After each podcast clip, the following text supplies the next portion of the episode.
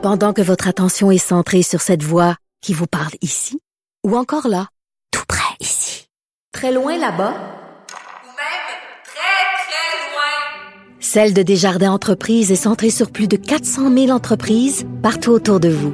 Depuis plus de 120 ans, nos équipes dédiées accompagnent les entrepreneurs d'ici à chaque étape pour qu'ils puissent rester centrés sur ce qui compte, la croissance de leur entreprise.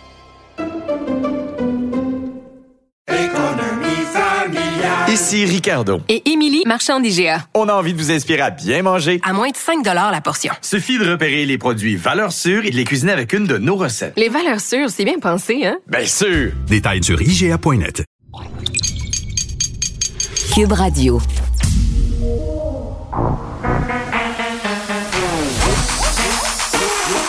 Elle a une opinion sur tous les sujets. Pour elle, toutes les questions peuvent être posées. Geneviève Peterson. Cube, Radio. Salut tout le monde, bienvenue à l'émission. Évidemment, il sera question de remaniement ministériel aussi, peut-être le remaniement ministériel le plus cher de l'histoire euh, du Canada. Ben non, je blague, je blague. Non, mais n'empêche, euh, on avait très hâte de savoir euh, de quoi il allait en retourner. Justin Trudeau a fait ses choix.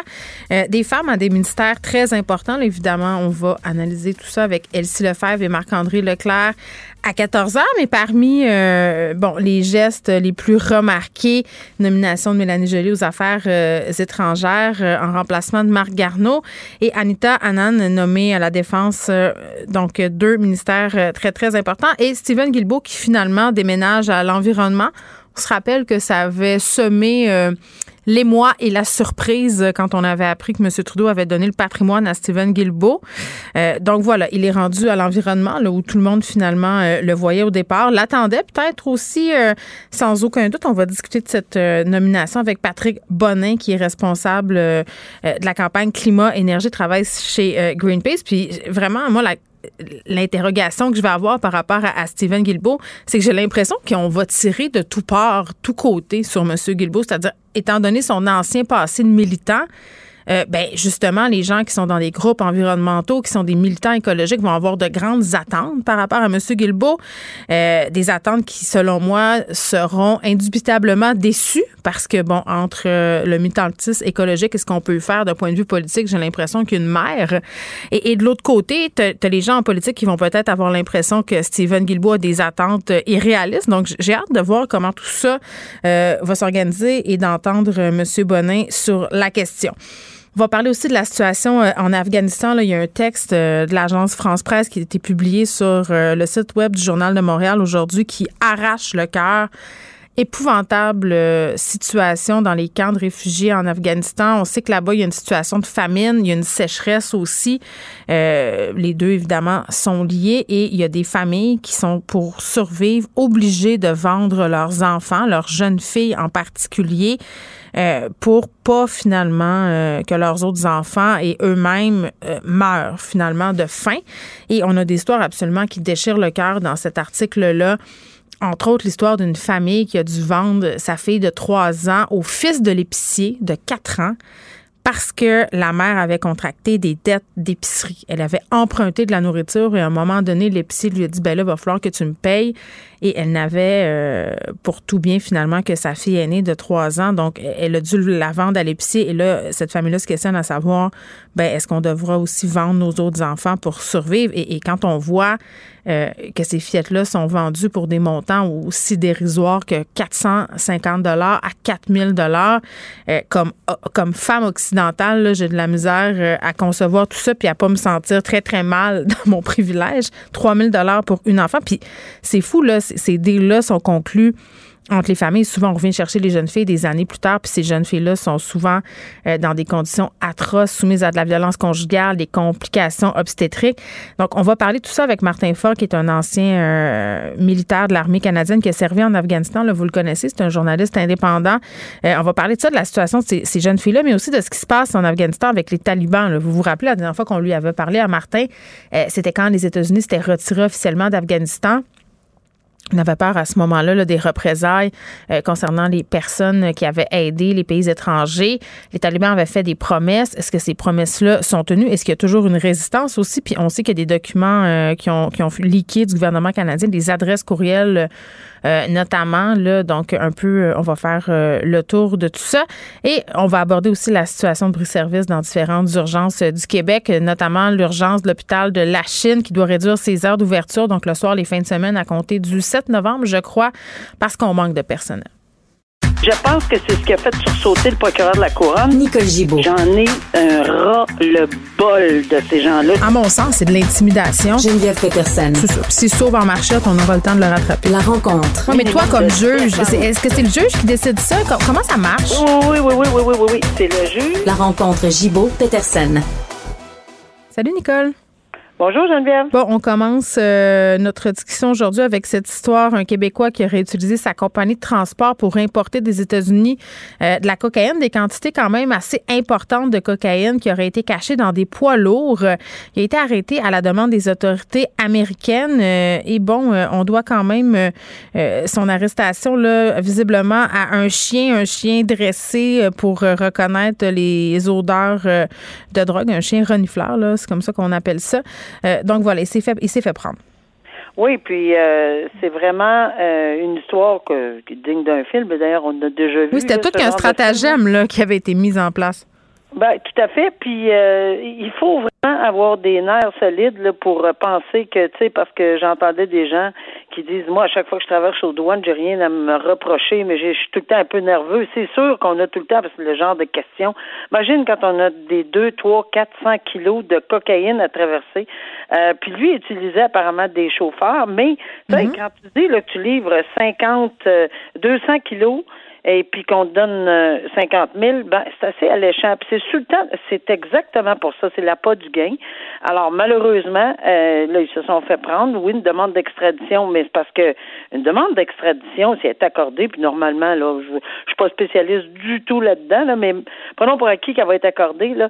Si elle est accordée et qu'il est trouvé coupable aux États-Unis, on parle pas de sentence du Canada, là. On parle vraiment en matière de 200, puis 300, puis 400 kilos, là et que ça va être long en prison aux États-Unis. Ça, c'est certain. Euh, parce que c'est des quantités massives. On parle pas là, de, de quelques petits sachets ou quelques petits. euh, Mais comment ça se passe euh, dans ce temps-là? C'est qu'il est arrêté en sol canadien puis on l'extrade vers les États-Unis? Ouais, il faut, il faut, il faut des demandes, comme un peu on a vu dans Huawei là avec. Ouais. Euh, alors c'est, c'est des demandes d'extradition, puis là on va faire la démonstration que c'est nécessaire, puis que le crime a été commis. Puis tout le détail, je le connais pas là, mais euh, je sais que c'est par euh, de cette façon-là, et ça prend oui une, une un- euh, il faut que ça soit accepté l'extradition de toute évidence, puis il y a certains critères à respecter. Et oui, c'est il a été trahi par un chien euh, dépisteur Scooby. Alors on doit le tout à Scooby qui a senti la cocaïne. Et c'est parce qu'aujourd'hui, là, je peux pas comprendre qu'on. C'était assez facile, selon ce que je peux voir. Là. C'était une cache, mais c'était en dessous d'un un- un faux plancher. Il me semble que. Non, mais c'est- ces chiens-là, Nicole, là, ils sont absolument incroyables. Anecdote, Incroyable. anecdote qui n'est pas en lien avec la drogue, là. évidemment. À un moment donné, j'étais euh, en transit dans un aéroport européen et je ne sais pas, j'avais mangé euh, une barre tendre euh, à un moment donné. Là, je me rappelle même plus quand, puis c'était resté dans une poche euh, d'une de mes valises. Mais on parle d'un emballage, Nicole. OK? Il n'y avait rien dans l'emballage. là. C'était probablement que je trouvais pas de poubelle. J'avais mis cela. Je me promène dans l'aéroport et le chien, c'était un, un petit chien teckel, s'était mis à gratter ma valise frénétiquement. Puis c'était un chien pour. Euh, et j'avais une, une coulée de sueur parce que même si t'as rien à te reprocher, tu te demandes, tu te demandes qu'est-ce qui se passe. Tu dis, hey, y a-tu quelqu'un qui a mis quelque chose dans ma valise et tu te mets à paranoïer. Mais c'était le papier, le papier de Barton. C'était ça qui avait flairé voilà, ce chien-là. C'est vraiment des chiens entraînés, puis Oui. en pour la drogue, en plus, c'est encore Bon. plus efficace. Nous, on est les amis des chiens, donc on aime les anecdotes Oh, canines, oui. surtout quand les, les canins sont au service de la justice.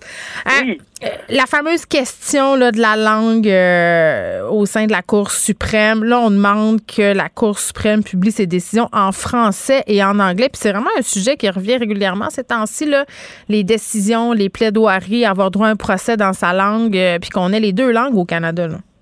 Oui, mais il faut dire que depuis euh, très longtemps, fort longtemps, les décisions sont dans les deux langues. Quand, quand on va sur le site Ouais. Internet de la Cour suprême. Il n'y a pas vraiment beaucoup de décisions qui sont pas traduites, mais cette, avocat, cette avocate, chapeau, Marie-André Denis Boileau, euh, a fait a fait cette demande-là et elle a gagné euh, devant le commissaire là, aux langues officielles et elle a gagné son point. Puis je trouve ça extrêmement intéressant. Elle, euh, on reconnaît tous là, que moi, pendant des années, j'ai jamais eu de problème à trouver des, des, des euh, décisions de la Cour suprême en français et en anglais. On a d'aller d'un côté ou de l'autre sur la, la page euh, de la Cour suprême. Mais c'est beaucoup plus pour les anciennes décisions. Puis il y a des décisions qui sont absolument fondamentales en droit.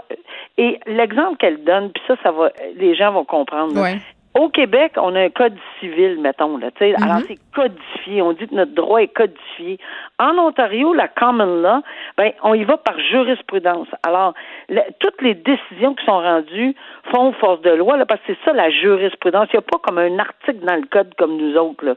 C'est, différent, surtout pour la responsabilité civile, là. Il n'y a pas ça. Alors, on, on suit eh, euh, les avancées en jurisprudence. D'où les- c'est tout à fait nécessaire de partir du début pour quelqu'un qui fait ses recherches, là.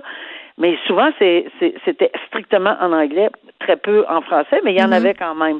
Alors, c'est au niveau de l'historique, au niveau de l'historique des causes. Fait qu'on ait au tout le dossier finalement dans les deux langues au lieu de seulement A la décision. C'est ce que je comprends. Normalement, ça devrait fonctionner. Euh, je pense qu'on n'ira pas à l'encontre de ça. là. Comme je dis toujours, on n'est pas contre la vertu quand même. là. Mm-hmm. Alors, mais ça va être, ça va être tout un travail. Bon, donc chapeau euh, à cette avocate-là Oui. euh, qui quand même euh, s'est acquittée de cette lourde tâche bureaucratique. Oui, absolument. Euh, ceux qui ont vu le documentaire La parfaite victime, euh, Nicole, auquel tu participes, un documentaire qui a été euh, fait avec Monique Néron, Émilie Perrault, euh, ont pu voir des témoignages de victimes là, où on condamne un peu le fait que la Cour souvent met en cause les versions des victimes, soulève les contradictions, les trous de mémoire. Puis ce qui est intéressant de comprendre dans ce film-là, c'est de voir des expertes en victimologie témoigner à savoir que ces trous de mémoire-là, ils sont normaux quand tu es victime d'un trauma. Puis on en a déjà parlé, toi aussi, là, ici avec moi, Euh, dans cette cause-là, quand même, c'est assez particulier ce qui se passe. On a le témoignage d'une victime alléguée d'un ex-policier. C'est un témoignage euh, concernant des événements euh, qui, ont, qui auraient eu lieu il y a 30 ans, donc 30 ans après les faits. Là, on dit que cette victime-là s'est défendue avec aplomb, mais ce que je trouvais intéressant de discuter, c'est que elle dit, euh, la présumée victime, qu'elle se rappelle très, très bien des gestes, mais, mais pas vraiment, par exemple, euh, s'il l'a retenu par le bras ou non, euh, ou, ou d'autres détails. Là. Mais elle dit, une chose dont vous pouvez être certain, c'est que je me rappelle la façon dont il a rentré ses mains dans mon pyjama. Je trouvais ça quand même assez fort comme témoignage. Oui, puis je vais ajouter que j'ai déjà entendu maintes et maintes fois la question. Oui. Vous vous souvenez qu'il aurait tenu par un bras? Oui, vaguement, mais lequel? Est-ce le droit ou le gauche? Combien de temps? Combien de secondes? Com- 30 ans passés. Alors, j'ai trouvé ça cocasse, la lecture de cet article-là, cocasse dans le sens que elle se, elle, elle a très, elle a répondu de façon très claire, nette et précis, puis je souriais parce que euh, il me semble que je l'entends là, tu sais dire au- ben coudon, non, euh, je me souviens pas de telle telle telle affaire là, est-ce que vous vous tu sais Oui, la couleur des clair. rideaux, euh, c'est La- un la plancher de bois franc ou de la céramique. euh, Ben Peut-être qu'on ne sait pas, là. c'est du min- minutieux détail Mhm. qui est d'une importance très peu d'importance pour ces, ces victimes alléguées. Puis je pense qu'elle l'a décrié haut et fort. Mhm. Puis les deux bas croisés, ça, ça me fait tout le temps sourire parce que c'est fermé. Non, je m'en souviens pas. Et non, j'ai pas de ça que je me souviens. Je me souviens de l'agression, je me souviens pas du détail. Je me souviens pas si j'ai perdu un bouton. Je me souviens pas si j'en ai perdu deux, la couleur. Mais de c'est fou, euh, c'est fou, Nicole. Euh, Cette femme-là, qui est maintenant dans la cinquantaine, là, évidemment, euh, les faits là, euh, auxquels on s'attarde dans cette cause-là, elle, elle avait 16 ans à l'époque et, et c'est fou parce que là, on parle d'un policier, on parle d'un policier à qui elle aurait confié des abus dont elle aurait été victime dans sa famille, qui l'amène dans une pourvoirie pour l'agresser à son tour. Si ça s'avère, c'est- tu sais, c'est- vulnérabilité. Oui, c'est ça. Ça ajoute toujours- encore plus à, à- à- Tout à au fait. sordide de cette affaire-là. Et on entend toujours, puis ça veut pas dire que dans son témoignage, puis là encore une fois, là, j'ai- j'étais dans cette place, dans cette position-là longtemps. Ça veut pas dire qu'on va pas soulever un doute raisonnable pour d'autres motifs. Là. là, on a un article de journal qui nous décrit une partie, Oui, mais ça veut pas dire que le droit change et il n'y a pas à changer. Le- le- la personne est présumée innocente, il y a une, le, le doute raisonnable peut être appliqué, mais il faut qu'il soit justifié. Alors, on a vu dans différentes causes comment on le justifie. Le doute raisonnable, c'est pas toujours la même chose, même si c'est un principe fondamental pour tout le monde. Mais ici, on voit que c'est sûr qu'on va alléguer que, bon, c'est invraisemblable, ça tient pas la route, etc. Mais qu'est-ce qu'on veut alléguer d'autre, en défense? Ben, ça va vraiment dépendre du juge ou de la juge qui a entendu la cause et de se faire une tête sur la crédibilité. Et ça, ça lui appartient. Bon, on verra euh, jusqu'où cette histoire euh, va aller, mais, mais je suis contente de voir qu'on de plus en plus on est ouvert au niveau des juges, justement, et qu'on comprend davantage qu'est-ce qui se passe au niveau de la mémoire quand, quand il est question d'une agression sexuelle, parce qu'avant, euh, ça minait la crédibilité des témoins, puis là, je comprends que maintenant, ce n'est plus tellement le cas, du moins euh, pour la majorité des juges, je l'espère. Merci, Nicole. Bonne fin de journée. À demain. Bonne fin de journée, au revoir. Pendant que votre attention est centrée sur vos urgences du matin, vos réunions d'affaires du midi, votre retour à la maison ou votre emploi du soir, celle de Desjardins Entreprises est centrée sur plus de 400 000 entreprises à toute heure du jour. Grâce à notre connaissance des secteurs d'activité et à notre accompagnement spécialisé, nous aidons les entrepreneurs à relever chaque défi pour qu'ils puissent rester centrés sur ce qui compte, le développement de leur entreprise. Ici Ricardo. Et Émilie, marchand d'IGA. On a envie de vous inspirer à bien manger. À moins de 5 la portion. Suffit de repérer les produits valeurs sûres et de les cuisiner avec une de nos recettes. Les valeurs sûres, c'est bien pensé, hein? Bien sûr! Détails sur IGA.net. Vous vous demandez si les plantes ressentent de la douleur? Ou encore, comment est-ce que les daltoniens voient le monde? Le balado en cinq minutes est pour vous. Explorez la science, l'actualité et l'histoire en un temps record. La Feu, en collaboration avec le gouvernement du Québec, est fière de propulser la série Balado en cinq minutes. Ne laissez pas les questions sans réponse plus longtemps. En cinq minutes, disponible sur l'application et le site cubradio.ca. Joignez-vous à la discussion. Appelez ou textez le 187 Cube Radio 1877 827 2346. On le sait, on est là-dedans, là, des hôpitaux qui doivent réduire euh, leurs services à cause de la pénurie de personnel. On parle aujourd'hui d'un cas en particulier, l'urgence de l'hôpital de la Chine, qui devra réduire ses heures d'ouverture euh, à compter euh, du 7 novembre, je crois, à cause d'un manque d'infirmières, un manque d'inhalothérapeutes. Et ça inquiète les gens, ça inquiète aussi, bon, des gens qui travaillent à cet hôpital-là, dont le président du Conseil des médecins de l'hôpital de la Chine, docteur Paul Sabat, qui est avec nous. Docteur Sabat, bonjour. Bonjour Geneviève. Bon, c'est inquiétant qu'est-ce qui se passe euh, non seulement à l'hôpital de la Chine, mais dans plusieurs hôpitaux au Québec. Là, on sait euh, que c'est le cinquième service d'urgence au Québec à réduire ses heures euh, d'ouverture. L'hôpital de la Chine, on a d'autres urgences en Abitibi, aussi dans le coin de Gatineau, dans le coin de Quaticook aussi, qui ont dû réduire leurs services. Euh, la situation à l'hôpital de la Chine est un peu particulière, euh, notamment au niveau de la langue. C'est le seul hôpital francophone de l'ouest euh, de l'île de Montréal, donc j'imagine qu'à ce niveau-là, on remplit une certaine fonction. Mais expliquez-nous un peu qu'est-ce qui cause cette pénurie d'infirmières et d'inhalothérapeutes en ce moment à l'hôpital de la Chine, docteur Sabat. Mais on, tout le monde sache qu'il y a une pénurie des per- personnels Oui. soignants partout au Québec. Et moi, juste pour vous dire, j'ai- je me suis battu fort pour améliorer les conditions des, des, des infirmières, Mm. euh, les travailleurs de la santé depuis des années. J'écris des articles, je fais des entrevues. Ben oui. Euh, mais en particulier avec la Chine, ce qui est arrivé, mais d'abord, on a euh, failli perdre notre hôpital en, en 2007. Euh, nous avons eu une résolution de l'Assemblée nationale en unanimité qui a garanti tous les services de l'hôpital, surtout à cause de la langue particulière, parce que c'est un hôpital francophone. Exact. Ça a été fondé par les Sœurs de Providence en 1913. Et le, le gouvernement a donné la gestion de notre hôpital au CUSUM. C'est un, un- un hôpital, on peut dire, le McGill, c'est euh, un milieu euh, euh, anglophone, Oui. mais quand même, c'est bilingue. Mais ils ont garanti la langue française de notre hôpital et on, malgré le fait qu'on donne tout, mais le- le- le- la langue de travail, c'est français. Moi, je suis anglophone en passant, je suis fier de ça. Je suis anglophone, mais je suis né à la Chine.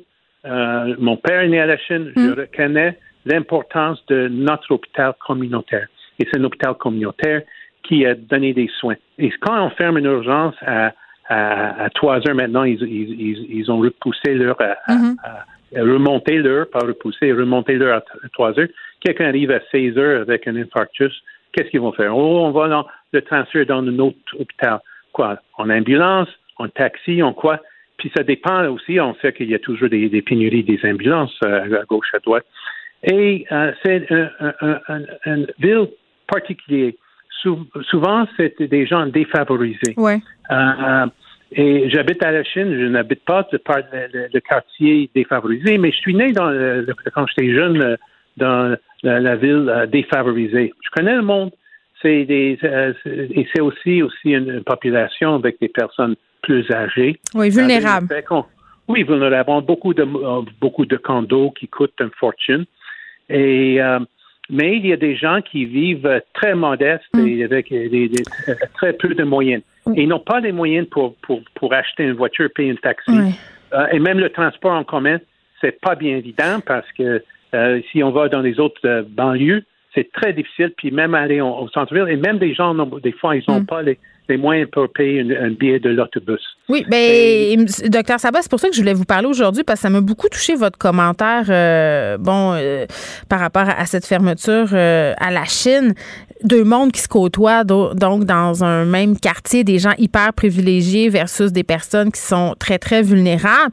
Puis vous, vous, disiez dans les entrevues qu'il y avait plusieurs personnes qui se présentaient à pied. Puis ces personnes-là, là, pas nécessairement les moyens justement de, prendre un taxi pour se faire rediriger ailleurs. Et, vous êtes même juste allé jusqu'à dire qu'il y avait des, qu'il allait possiblement avoir des gens qui allaient perdre la vie là, à cause de cette situation-là. Oui, parce qu'on sait que les, minutes euh, quand les gens sont ont, besoin de soins critiques. Je suis pas le, la luxe pour euh, euh, prendre un taxi ou conduire la voiture ou euh, ou aller en, transport commun, même des gens n'ont pas capables de payer ça.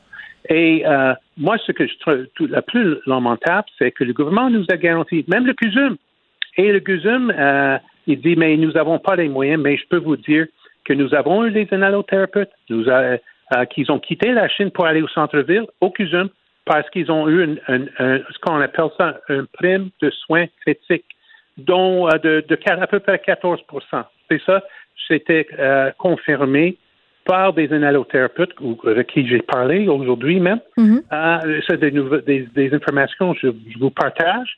Euh, des analothérapeutes, ils ont peur de parler parce qu'ils disent Docteur, on n'a pas le droit de parler. Je dis d'accord, mais mais, mais tout le monde a le droit de, de, de parler, mais on a toujours le risque d'avoir de, des répercussions. Mais j'ai ben toujours parlé, puis euh, j'ai pas peur des répercussions. Fait que vous êtes en train de me dire qu'on offre des primes euh, à des inhalothérapeutes pour les attirer dans d'autres. Au cuisine, puis même aux, autres euh, places, parce que dans, nous avons un, ce qu'on appelle ça Camille Lafayette, c'est un pavillon qui s'est attaché à l'hôpital où on a des patients ventélo-assistés. C'est des gens avec des, des cas très lourds, neurologiques, physiques, Hmm. qui ont besoin des, des, des, des, ventilateurs pour assister à respirer, même ils sont branchés au ventilateur.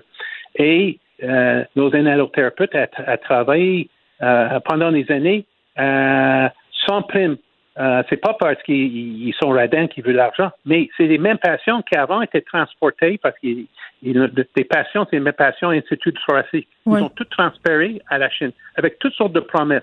Finalement, ça n'a pas finalisé. Hmm. Et des gens qui travaillent à l'Institut thoracique, qui est un, centre hospitalier, avait un prime de 14 à 16% plus élevé. Donc, quand c'est les mêmes allothérapeutes qui sont transférés à la Chine, ils n'ont pas donné prime. Ça fait des années qu'on a demandé, insisté. Vous voyez, des fois, c'est de l'argent, mais aussi une pénurie. Je ne, je ne, je ne nie pas la pénurie, mais eh, ce qui est bon pour Pierre est aussi bon pour Paul, puis il doit nous, nous, nous euh, donner des, des primes, puis il y a toujours des choses qu'on peut arranger mais, là, euh, excusez-moi, là, euh, docteur Sabat, est-ce que vous pensez, puis c'est peut-être gros à dire, là, que l'hôpital de la Chine euh, est victime, si on veut, de pratiques discriminatoires à cause de la situation géographique, puis peut-être de la langue? Moi, je vous laisse, vous faites votre analyse. Parce que ça ressemble à ça un peu, là. Oui, oui souvent j'ai dit quand vous avez une, quand vous faites une analyse, euh, s'il y a des choses qui ne euh, sont pas logiques, euh, vous, vous êtes capable souvent de faire la logique avec les, données, ce que je viens de vous donner. Et là là.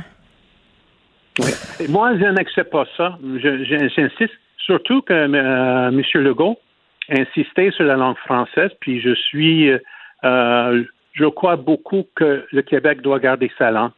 Malgré ce fait, je suis diplômé de McGill, je suis allé dans une école anglophone, puis Oui. euh, et j'apprécie ça, puis j'essaie toujours, mais mes enfants ne veulent pas parler, ils disent, papa, on veut pas parler comme toi, avec ton accent. On vous comprend très bien. D'accord. Mais euh, et bien, je aussi reconnais l'importance des anglophones euh, dans notre ville. Mais il faut respecter notre hôpital francophone, Ben, c'est ça. communautaire, garanti par l'Assemblée nationale. Monsieur Legault, il doit reconnaître ce que son parti a même à, à nous, à nous aider parce que j'ai rencontré en 2007, j'ai rencontré le parti, euh, c'était ADQ, euh, Action avec euh, Mario Dumont. Oui. À ce temps-là, euh, le Parti québécois, puis on a poussé fort sur les libéraux pour nous donner la, la résolution de l'Assemblée nationale. On était très contents, parce que c'est unanime. Donc, on ne peut pas dire ça, c'était dans le passé, on peut pas, on s'en compte plus. Ça compte plus maintenant que jamais. Oui, parce que ce qui est inquiétant avec cette situation à l'hôpital de la Chine, là, même si on dit que c'est temporaire, c'est qu'on sait que souvent les affaires temporaires ben, deviennent permanentes, docteur Sabat. Exactement, et ça va faire une dégringolade, une dégringolade parce que déjà des infirmiers m'appellent, euh, les médecins, docteurs, est-ce qu'on doit chercher euh, du travail ailleurs? C'est ça. C'est, puis on ne peut pas laisser euh, dans les prochains jours. Si M. Legault, euh, regarde, M. Legault était capable de fermer les, les, les restaurants, il était capable de fermer plein de choses. Il peut aussi réouvrir plein de choses. Je demande qu'il rouvre notre urgence. Oui, bon, parlant de M. Legault, euh, docteur Sabat, hier, on faisait allusion à cette fameuse date du 15 novembre, là, vaccination obligatoire pour le personnel de la santé. C'était tout d'abord prévu pour le 15 novembre. Le gouvernement a reculé, là, évidemment, à cause de la pénurie. Vous avez émis, vous, de sérieux bémols euh, quant à cette vaccination obligatoire du personnel de la santé sur ses Oui, oui, effets, oui. notamment. là? comment vous l'avez perçu, cette annonce-là d'hier, de dire que peut-être qu'on n'irait pas de l'avant, finalement, avec euh, le 15 novembre? Oui, oui, je pense qu'il va, il, il va, il va intervenir. Il, va- il doit annuler cette, euh, ce- ce- cette idée-là. Ça- ça tient pas la route. Moi, je suis vacciné doublement. Oui. Euh, tous mes membres de famille. Et j'insiste aux gens, je, je, je, je plaide aux gens, prends le vaccin. Ça va vous, ça, ça peut vous prévenir euh, un décès. Ça au moins va augmenter vos, vos, vos chances de, de survivre. Et il faut, j'insiste là-dessus. Euh, mais en même temps, faut- je suis contre un, un passeport obligatoire parce que euh, des gens qui sont vaccinés aussi, on propage des, des, des, des- on propage aussi des euh, euh, les virus. Mais moins, non, on le propage moins. C'est moins fort, la Ben, charge virale. C'est- pas clair. C'est pas clair. Peut-être au départ, mais ap- après quelques mois, ça, ça, ça- c'est quasiment le, le, Je le même. OK. Oui, parce qu'une diminution de l'immunité. Au, au départ, oui, selon ce que j'ai vu, euh, mais je, euh, j'ai vu plusieurs études qui, qui euh, en fin de compte, il n'y a pas une grande différence. Mais en même temps, il faut porter des masques. euh, il faut dépister des gens non Mhm. vaccinés. Exact. Et même, je vais dire peut-être, et c'est pas une mauvaise idée de dépister. Je même dans un affidavit dans le cours, j'ai insisté qu'on on dépiste aussi des vaccinés parce qu'on peut aussi propager euh, des virus. Je comprends. Euh, donc, c'est aussi ça discriminatoire. On a besoin de la, la relève. Euh, et au fur et à mesure, je pense qu'un bon, bon pourcentage des gens qui ne sont pas vaccinés à un moment Mm. donné vont accepter le vaccin quand ils voient que les, les bénéfices euh, sont beaucoup plus, plus grands que les, risques de vaccin. Très bien, docteur Paul Sabat, qui est président du Conseil des médecins de l'hôpital de la Chine. L'hôpital de la Chine, dont l'urgence va réduire ses heures d'ouverture à cause d'un manque d'infirmières, un manque d'inhalothérapeutes.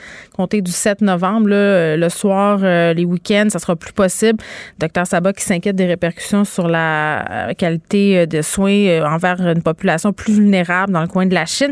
C'est fou quand même, ce qu'on vient d'entendre, puis de se dire aussi que cet hôpital-là est visiblement victime peut-être de discrimination parce que c'est le seul hôpital francophone de l'ouest de l'île de Montréal et que c'est géré par des intérêts anglo. Ben, écoute Vous écoutez Geneviève Peterson. Cube Radio. Vincent Dessureau est de retour. Salut, Vincent. Salut. Écoute, euh, monarchie et vie amoureuse, on en parlait hier de la monarchie avec Gabriel Caron.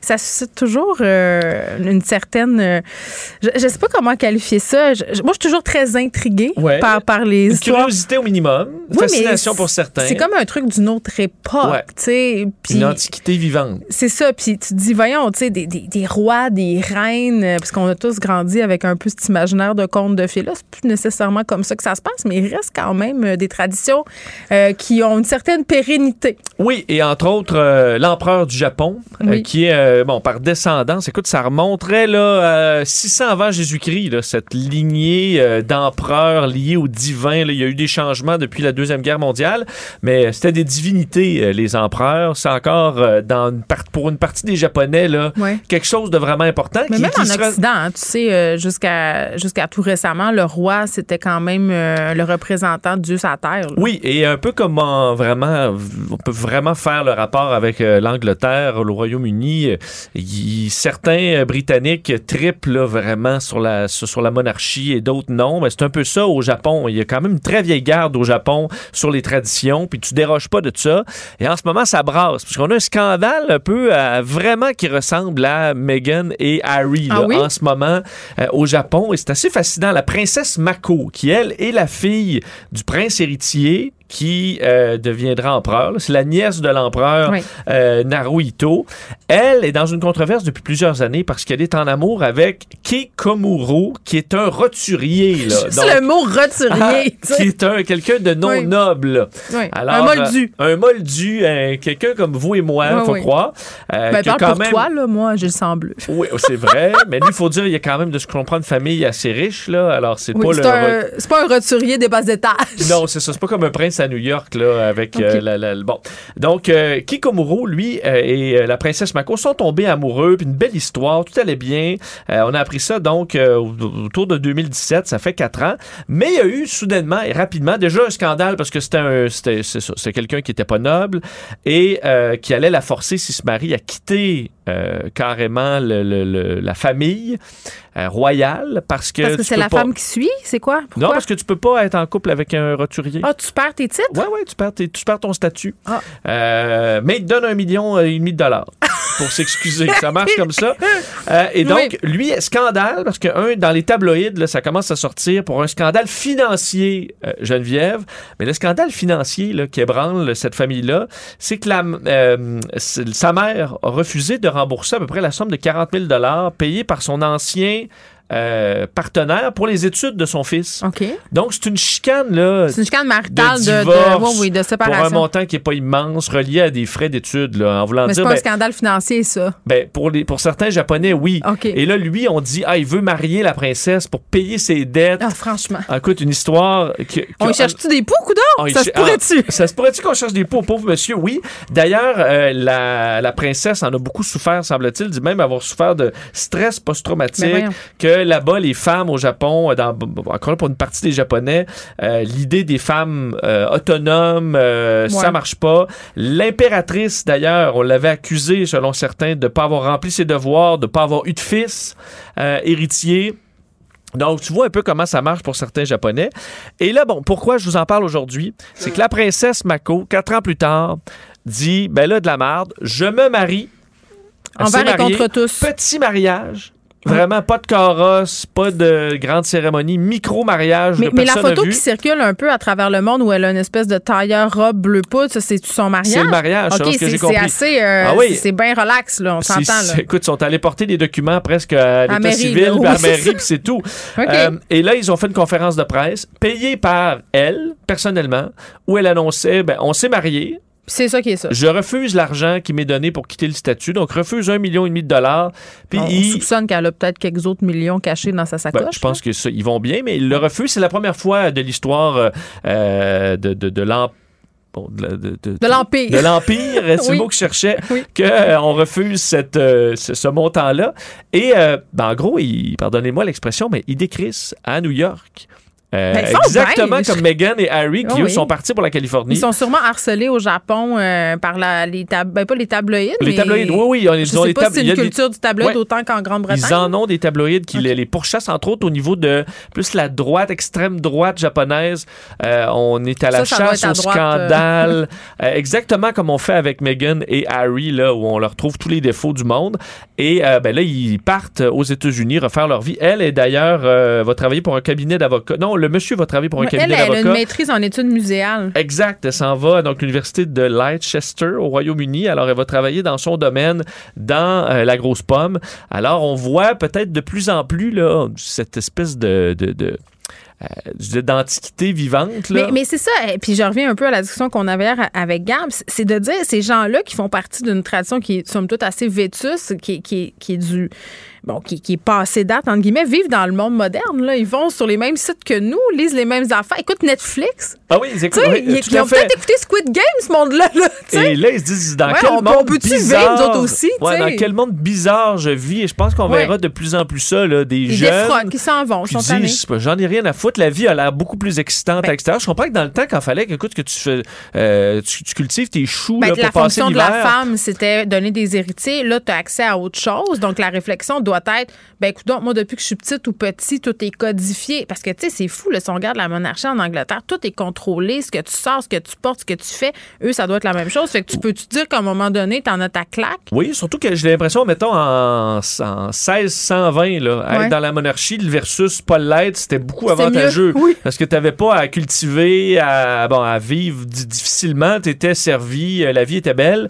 euh, on te chauffait ton grand palais euh, et, et compagnie. Là, aujourd'hui, la liberté, ça va être d'être riche pour eux autres. Ouais, et parce qu'elle, souvent, elle, ils le sont. elle pourrait même pas régner. Là. Au Japon, les femmes peuvent pas Euh, accéder. Il y en a eu, il y a eu deux impératrices dans l'histoire, OK, ce que je lisais, mais c'est plus compliqué. Oui, mais parce que les gens s'y opposent. Les gens qui sont. Tu parlais de la droite, l'extrême droite euh, Je comprends au. Japon. C'est pour ça qu'on était fru qu'il n'y pas, euh, qu'elle ait pas de. Je comprends que c'est dans l'absolue nécessité probablement qu'il y ait une impératrice quand il n'y a pas de, quand il y a pas de gars.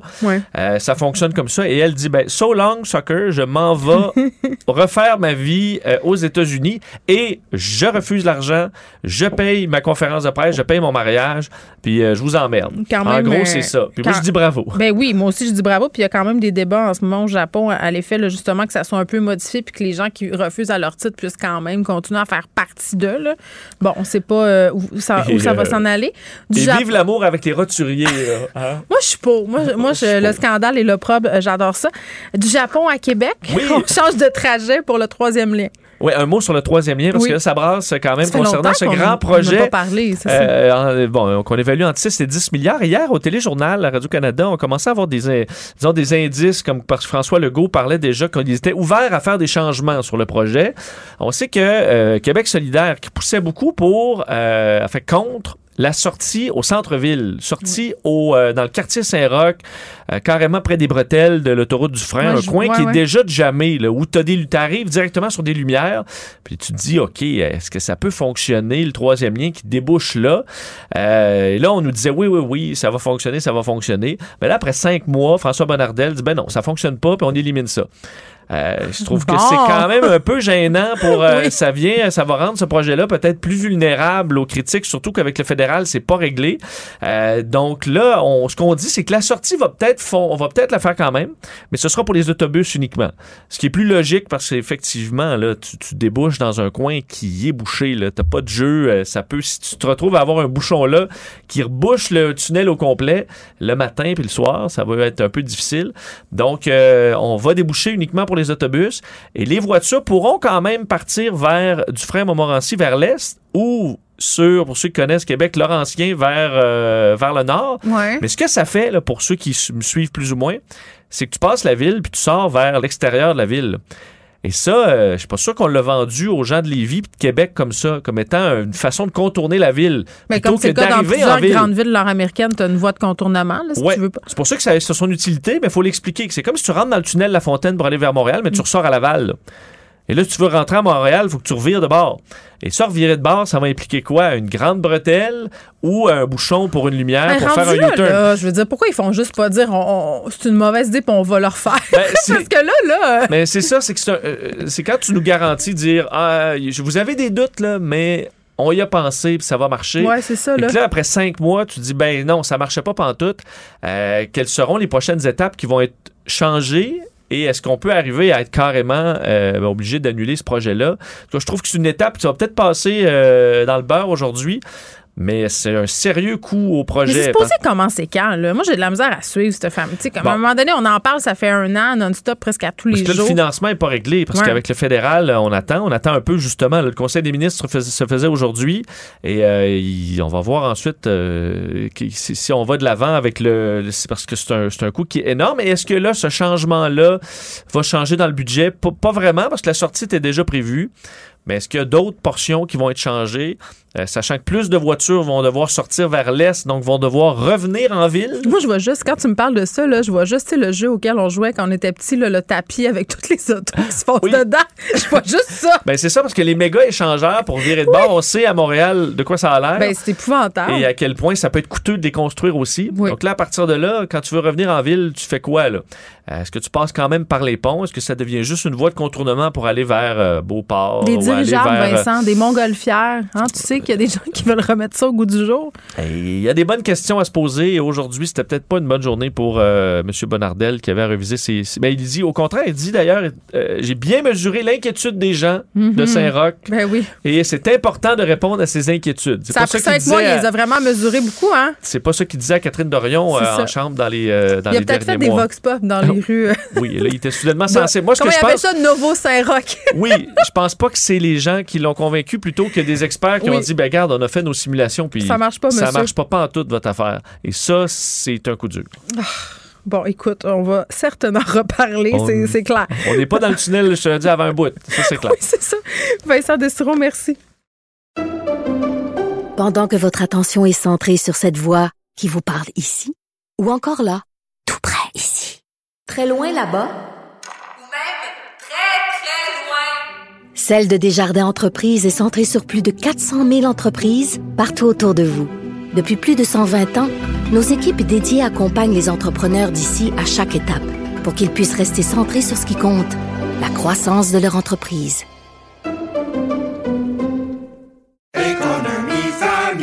Ici Ricardo. Et Émilie, marchand d'IGA. On a envie de vous inspirer à bien manger. À moins de 5 la portion. Suffit de repérer les produits valeurs sûres et de les cuisiner avec une de nos recettes. Les valeurs sûres, c'est bien pensé, hein? Bien sûr! Détails sur IGA.net. Vous vous demandez si les plantes ressentent de la douleur?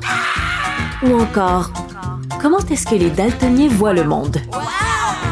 Le balado en cinq minutes est pour vous.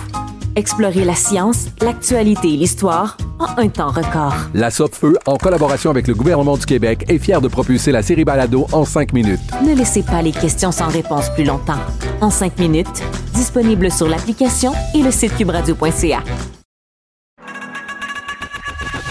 Geneviève Peterson. Une animatrice pas comme les autres. Cube Radio. Quand les troupes américaines se sont retirées d'Afghanistan, on a beaucoup parlé de la situation dans ce pays-là. Il y avait beaucoup d'analystes qui se prononçaient dans différents médias. On s'inquiétait de la situation des Afghans euh, qui restaient là-bas, euh, des talibans aussi. Pas qu'on s'inquiétait des talibans, mais on s'inquiétait de la situation des Afghans qui subiraient l'hégémonie talibane à nouveau. Euh, là, ça fait déjà quelques mois. J'ai l'impression qu'on se préoccupe moins de ce qui se passe en Afghanistan. L'actualité suit son cours. Euh, L'humain étant ce qu'il est, on se détourne un peu euh, des choses qui nous affectent pas directement. Et, vraiment, là, aujourd'hui, mon attention et mon cœur étaient brisés euh, par cet article de l'agence France-Presse qu'on peut lire sur le site web du Journal de Montréal sur la situation de réfugiés afghans là, qui sont euh, dans des camps à cause de la famine, de la sécheresse, de la situation politique là-bas. Des familles qui doivent parfois vendre petites filles pour subvenir à leurs besoins, pas mourir littéralement, là.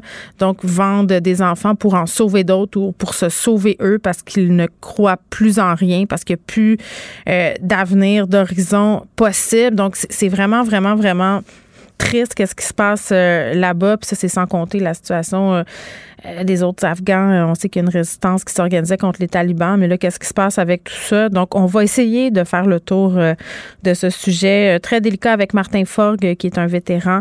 Vous le savez, vous le connaissez, qui a servi dans les Forces armées canadiennes, journaliste indépendant aussi. Martin, salut.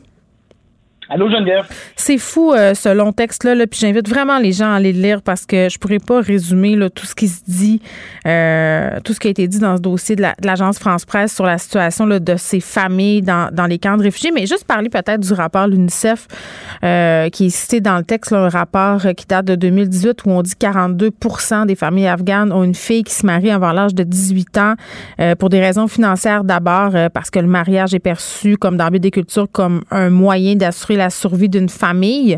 Euh, puis dire que ces filles-là aussi qui sont mariées tôt, de plus en plus tôt, surtout avec les talibans qui sont de retour, ben il y a en cours de graves risques, des accouchements, de la prématurée compliquée, violence obstétricale quand il y a de l'obstétrie tout court, euh, violence conjugale, violence euh, familiale. Ça, ça, c'est ce qu'on sait là, sur la situation de façon officielle. Mais Martin, toi, la question de l'Afghanistan, ça touche personnellement. Là, je disais que la situation dans les camps de réfugiés, la famine notamment, la sécheresse, euh, tout ça, c'était lié. Est-ce que tu peux nous expliquer un peu qu'est-ce qui, qu'est-ce qui donne lieu à tout ça? Qu'est-ce qui se passe? Pourquoi il y a autant de monde dans les camps? Pourquoi on les aide pas? Tant de questions. Bon, oui, comme tu dis, tant de questions. Non, mais c'est fou. Tu sais, je regarde euh, ça, moi, de mon point de vue de Madame Blanche euh, occidentale. Je me dis des petites filles vendues pour 400 pièces, 3000 pièces pendant que je me commande du Uber Eats, je me sens pas bien. Je me sens zéro bien. Non, ben c'est sûr, tu sais, ça, ça, ça, nous, ça nous fait réaliser encore plus les privilèges qu'on a. Ben oui. Mais euh, tu sais, si on regarde justement la, la- toute la question des euh, de, de, de la vente de jeunes filles, des mariages, euh, bon, euh, qui arrivent très jeunes, souvent à des hommes qui sont eux euh, en âge un peu plus avancé, des fois jusqu'à dans la quarantaine, euh, ben c'est le désespoir absolu. Euh, je voyais des commentaires sur Facebook, des gens qui disaient, moi, je ferais jamais ça de ma vie, tout ça, euh, plutôt mourir. Mais on le sait pas. On, On ne, le sait on pas. ne vit pas ces, on ne vit pas ces situations de désespoir-là. Et Mm. aussi, ben, je veux dire, historiquement, euh, tu sais, de- que- peu importe les conditions, les, les mariages arrangés euh, en Afghanistan, c'est monnaie courante. C'est pas un truc, excuse-moi Martin, c'est pas un truc qui a été instauré par les talibans, là. Non, non, non, du tout. C'est quelque chose qui existe depuis, depuis très longtemps dans la culture afghane et dans dans- dans d'autres cultures ailleurs dans le monde aussi. C'est des réalités auxquelles nous, on est confrontés puis qu'on qu'on comprend pas, évidemment. Euh, mais c'est pas les c'est pas depuis les talibans euh, que ça existe. Ça existait avant, ça va exister après, à moins qu'il y ait un jour une grande réforme euh, de société. Euh, mais il faut se rappeler aussi que le PIB par habitant en Afghanistan, c'est même pas 1000 dollars US par année. Sais, c'est, c'est, euh, ils sont dans une situation de pauvreté absolue. C'est un des pays qui a les plus hauts taux de mortalité infantile aussi. Euh, avec euh, pas juste la- la- le retour des talibans, mais le, le fait que ça fait ça va faire 50 ans à un moment de, de- bientôt que le, le pays est en guerre civile, euh, en occupation étrangère, euh, le régime des talibans aussi. Fait que, c'est, c'est un pays qui est, qui est incapable de se relever euh, tant bon, il est constamment renvoyé. euh, sais, on, on a souvent l'expression, l'image là, on renvoie tel ou tel pays à l'âge de pierre. Euh, ben c'est un peu ça. Et, et comme dans n'importe quel conflit, ben les plus grands perdants, les grandes victimes, ben ça reste toujours les populations civiles.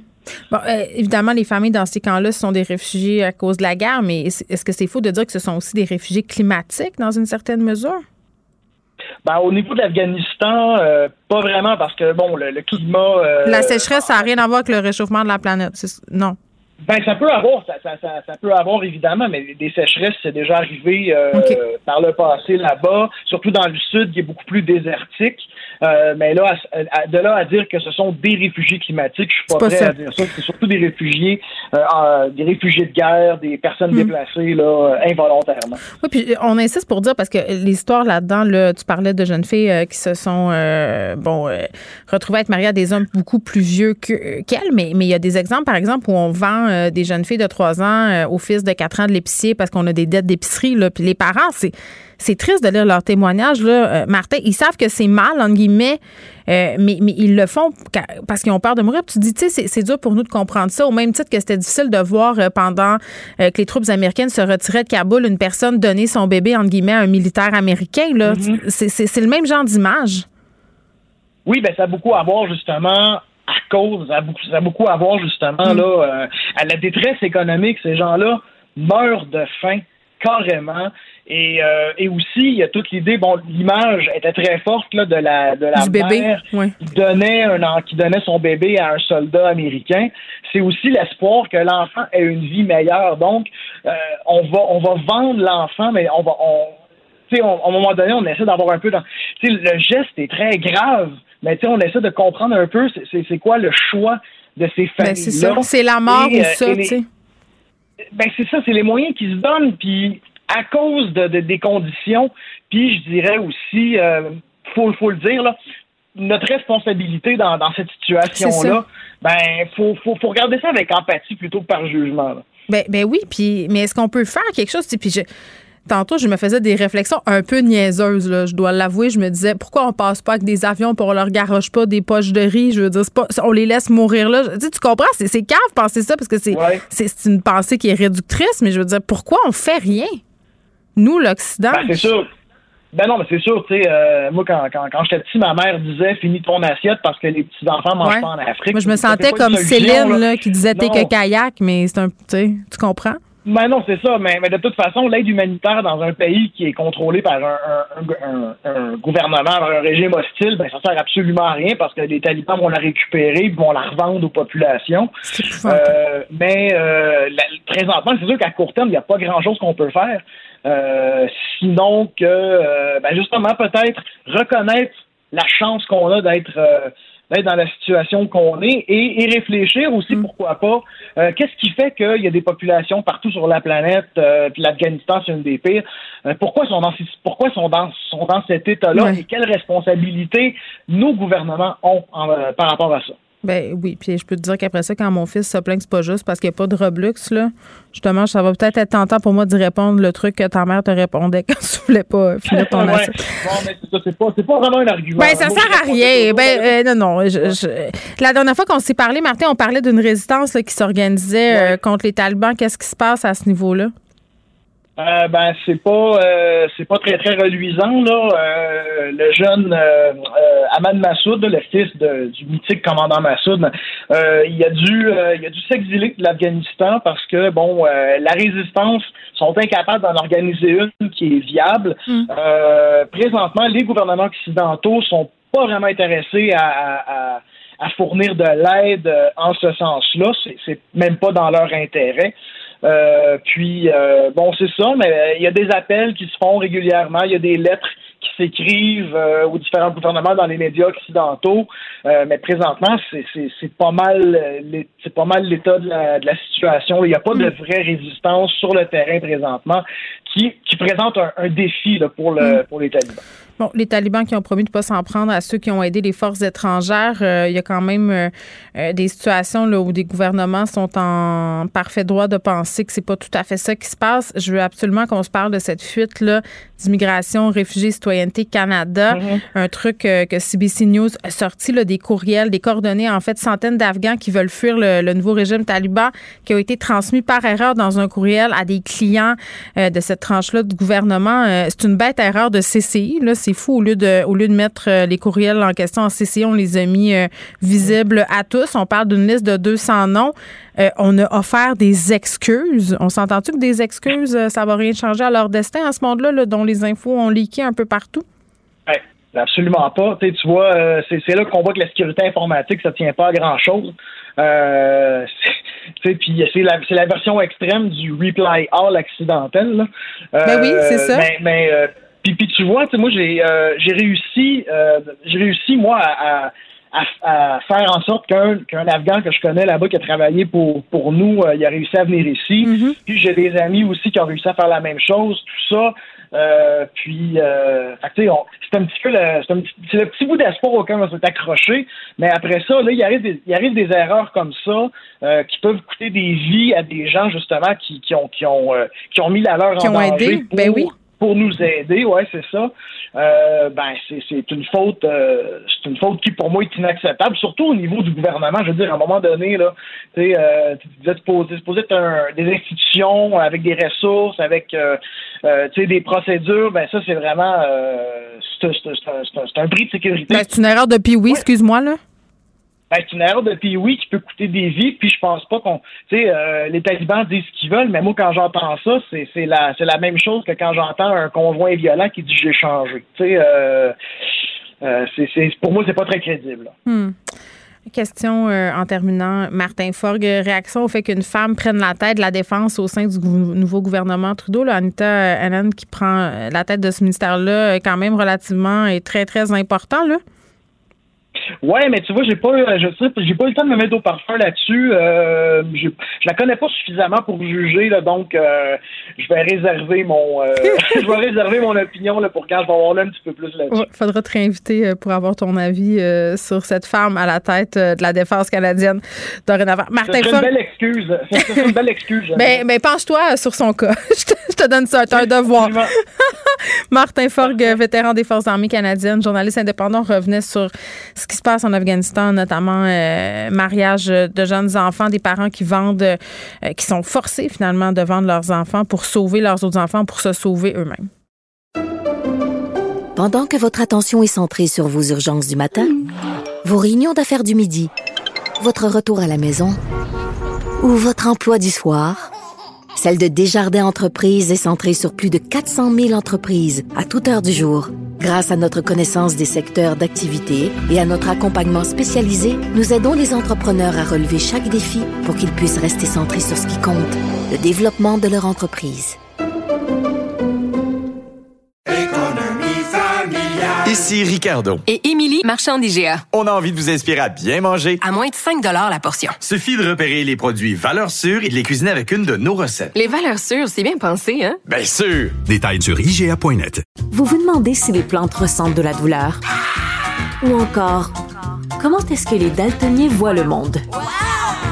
Le balado en cinq minutes est pour vous. Explorez la science, l'actualité et l'histoire en un temps record. La Feu, en collaboration avec le gouvernement du Québec, est fière de propulser la série Balado en cinq minutes. Ne laissez pas les questions sans réponse plus longtemps. En cinq minutes, disponible sur l'application et le site cubradio.ca. Vous écoutez Geneviève Peterson. Cube Radio. Cube Radio. Les rencontres de l'heure. Elsie Lefebvre et Marc-André Leclerc. La rencontre, Lefebvre, Leclerc. Très heureuse de retrouver mes collaborateurs pour parler euh, de ce dévoilement euh, nouveau cabinet des ministres ce matin pour Justin Trudeau. Salut. Bonjour. Allô? Bon, écoutez, euh, mes constats de madame euh, qui est pas spécialiste de la politique, mais qui s'y intéresse euh, de fort près sont les suivants. Deux constats quand même. Écoutez, beaucoup de ministres, c'est comme intense. Beaucoup de ministères aussi, là, des affaires comme ministre de la Santé mentale, ministre des Femmes, de l'égalité des genres. Ça, c'est mon premier constat. Et beaucoup de femmes à des postes très, très importants, notamment Mélanie Joly, qui s'en va aux affaires étrangères, puis une femme à la tête de la défense canadienne aussi, Marc-André.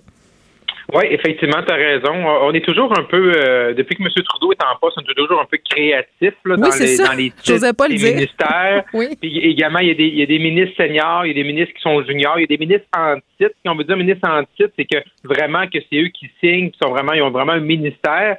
Mais euh, par exemple, là, il y a un ministre du logement et de la diversité et de l'inclusion, mais il n'y a pas de ministère. Il n'y a pas de fonctionnaires qui sont assis, que c'est marqué euh, telle adresse, ministère du logement. Peut-être ils vont en créer un, mais ça n'a pas l'air d'être dans les plans Mais présentement. ils ont-tu du pouvoir, ce monde-là, ou ils se penchent sur ces dossiers-là? Ils ont du pouvoir. Ils ont comme c'est comme c'est comme un chèque à deux signatures. Ils peuvent signer, mais le ministre senior doit re-signer par la suite.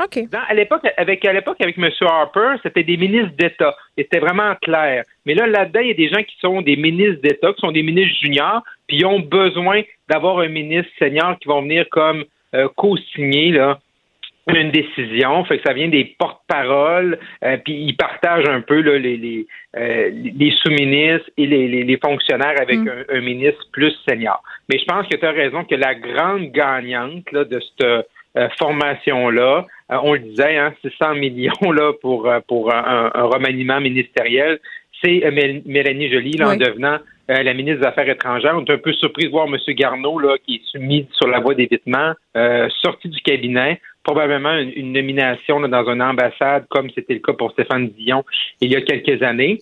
Euh, Mais il est en je- punition, excuse-moi? Ben oui, ben c'est ça. Mais je, non, je pense pas que c'est une punition que tant qu'il voulait faire entrer Mme Saint-Onge, Pascal Saint-Onge, qui est rendu ministre des Sports. Mais en ce qui concerne Mme Jolie, euh, moi, je, je trouve qu'elle méritait une promotion. Je trouve qu'elle a fait un excellent travail durant la campagne et ça, M. Trudeau l'a reconnu. C'est une bonne campaigner. Madame Jolie s'est relancée sa carrière lorsqu'il est arrivé toute l'histoire. Elle était en charge des langues officielles, toute l'histoire en Ontario des coupes de Doug au service aux, francophones. Elle est très, euh, elle aime l'ajout partisane, Madame Jolie. Et les affaires étrangères, c'est tout le contraire. Fait que ça, j'ai hâte de voir. tu veux dire qu'il faut être diplomate en masse puis euh, se la fermer?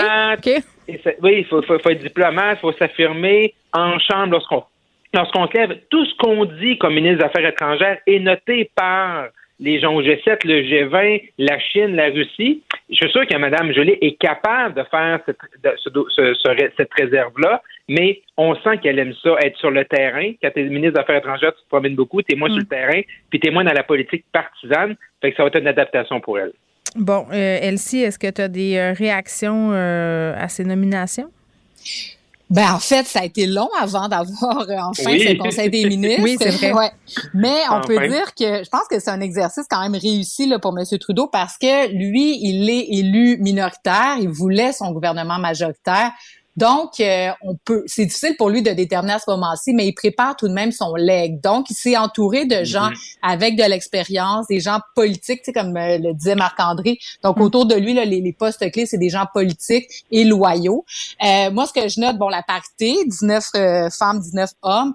Aussi, mhm. c'est quand même assez notoire les, les postes très influents vice-première ministre, ministre des Finances, Affaires étrangères, Défense, Conseil du Trésor, mm. ce sont des femmes. Donc, les femmes ne sont pas des parures. Donc, on évolue, là, je pense, en termes de société.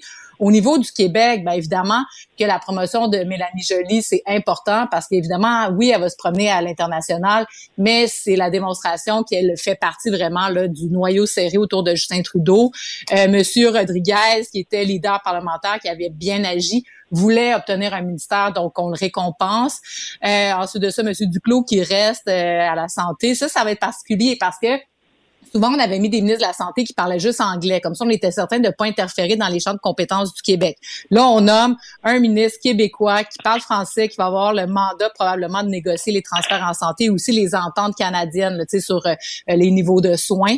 Donc ça, ça va amener là, certaines euh, discussions avec Québec. Ça va être intéressant à mm. suivre. Puis la nouvelle arrivée, Pascal Saint-Onge. Donc bref, euh, c'est vraiment intéressant. Puis évidemment, ben, Stephen Guilbeault à l'environnement, enfin.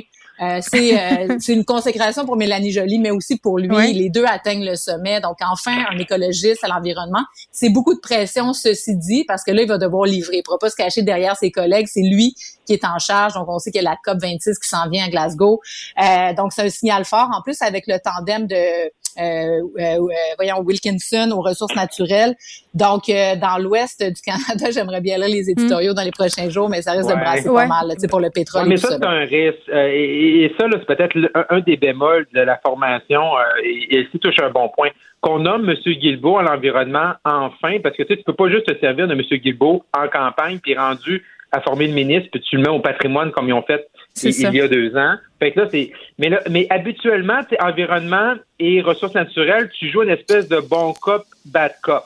Mais là, présentement, ils ont mis quelqu'un aussi qui est très euh, vert aux ressources naturelles. Fait que ce duo-là, c'est comme si on avait deux ministres de l'Environnement. Mais d'habitude, ils sont supposés se, se balancer puis se compenser l'un et l'autre. Ah. Et là, ça va être ça va être plus difficile là, ben, euh, ben, dans l'Ouest. Oui, ben c'est intéressant.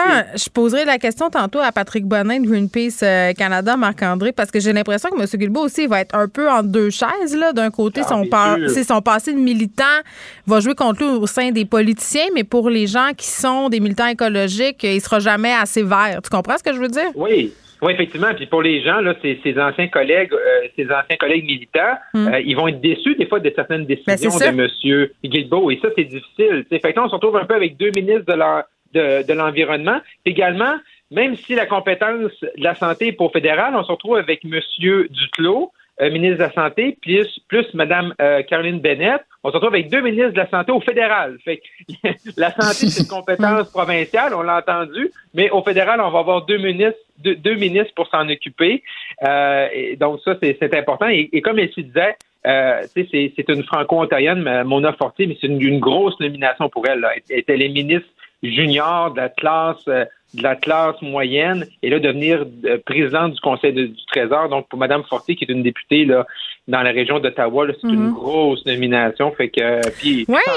Puis également la défense nationale. Ben, ah, c'est ça, là. Anita Anand, j'ai- hâte euh, qu'on ait plus d'infos euh, sur elle. Moi, je la, je la connais pas bien. Je regarde un peu euh, son parcours académique qui est somme toute impressionnant, admirable, là, notamment étudié en droit à Yale, mais c'est quand même Mm. une personne qui, pour se ramasser là, a un parcours un peu atypique, si je me trompe pas, particulier, diplômée en art.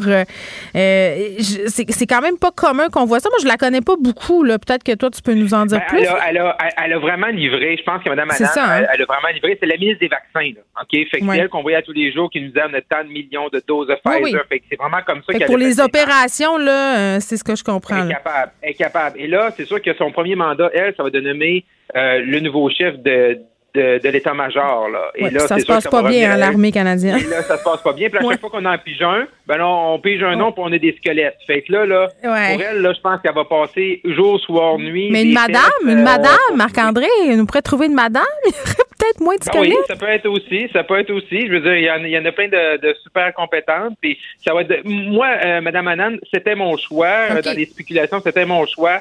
Je pensais que c'était dans le signal d'envoyer une femme euh, à la défense nationale, c'était elle. Je pense que c'était le meilleur choix que M. Trudeau pouvait faire à ce niveau-là. Maintenant, les attentes sont élevées parce que c'est un fichu bordel. Oui, exactement.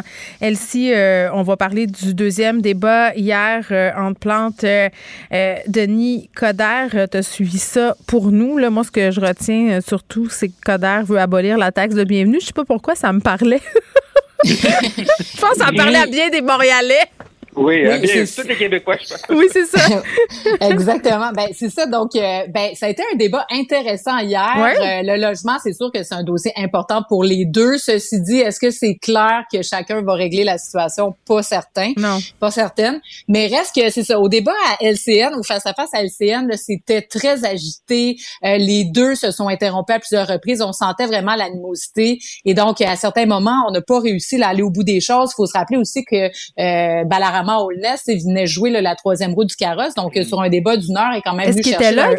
Non, hier, il n'était pas présent. Donc, euh, tu sais, son parti a implosé depuis ce temps-là. Bref, euh, ses déclarations sur le référendum, je pense qu'il n'est pas très sérieux Il, dans sa prend, démarche. il boit sa petite camomille quelque part dans un chalet, je pense. Exactement. Donc, le débat est intéressant. La formule est intéressante hier. Euh, Valérie Plante était beaucoup plus posée, donc moins ricaneuse. Ah, ça les fait dire. Euh, l'est fait dire exactement. Bon, Denis Coderre lui avait peut-être dit de façon maladroite, ceci dit. Donc, lui aussi a été plus prudent, euh, avait un ton posé, a contenu ses émotions. Donc, chacun a réussi à faire passer ses lignes. Bon, pour Denis Coderre, évidemment, la sécurité, l'économie, c'est ses deux thèmes de prédilection.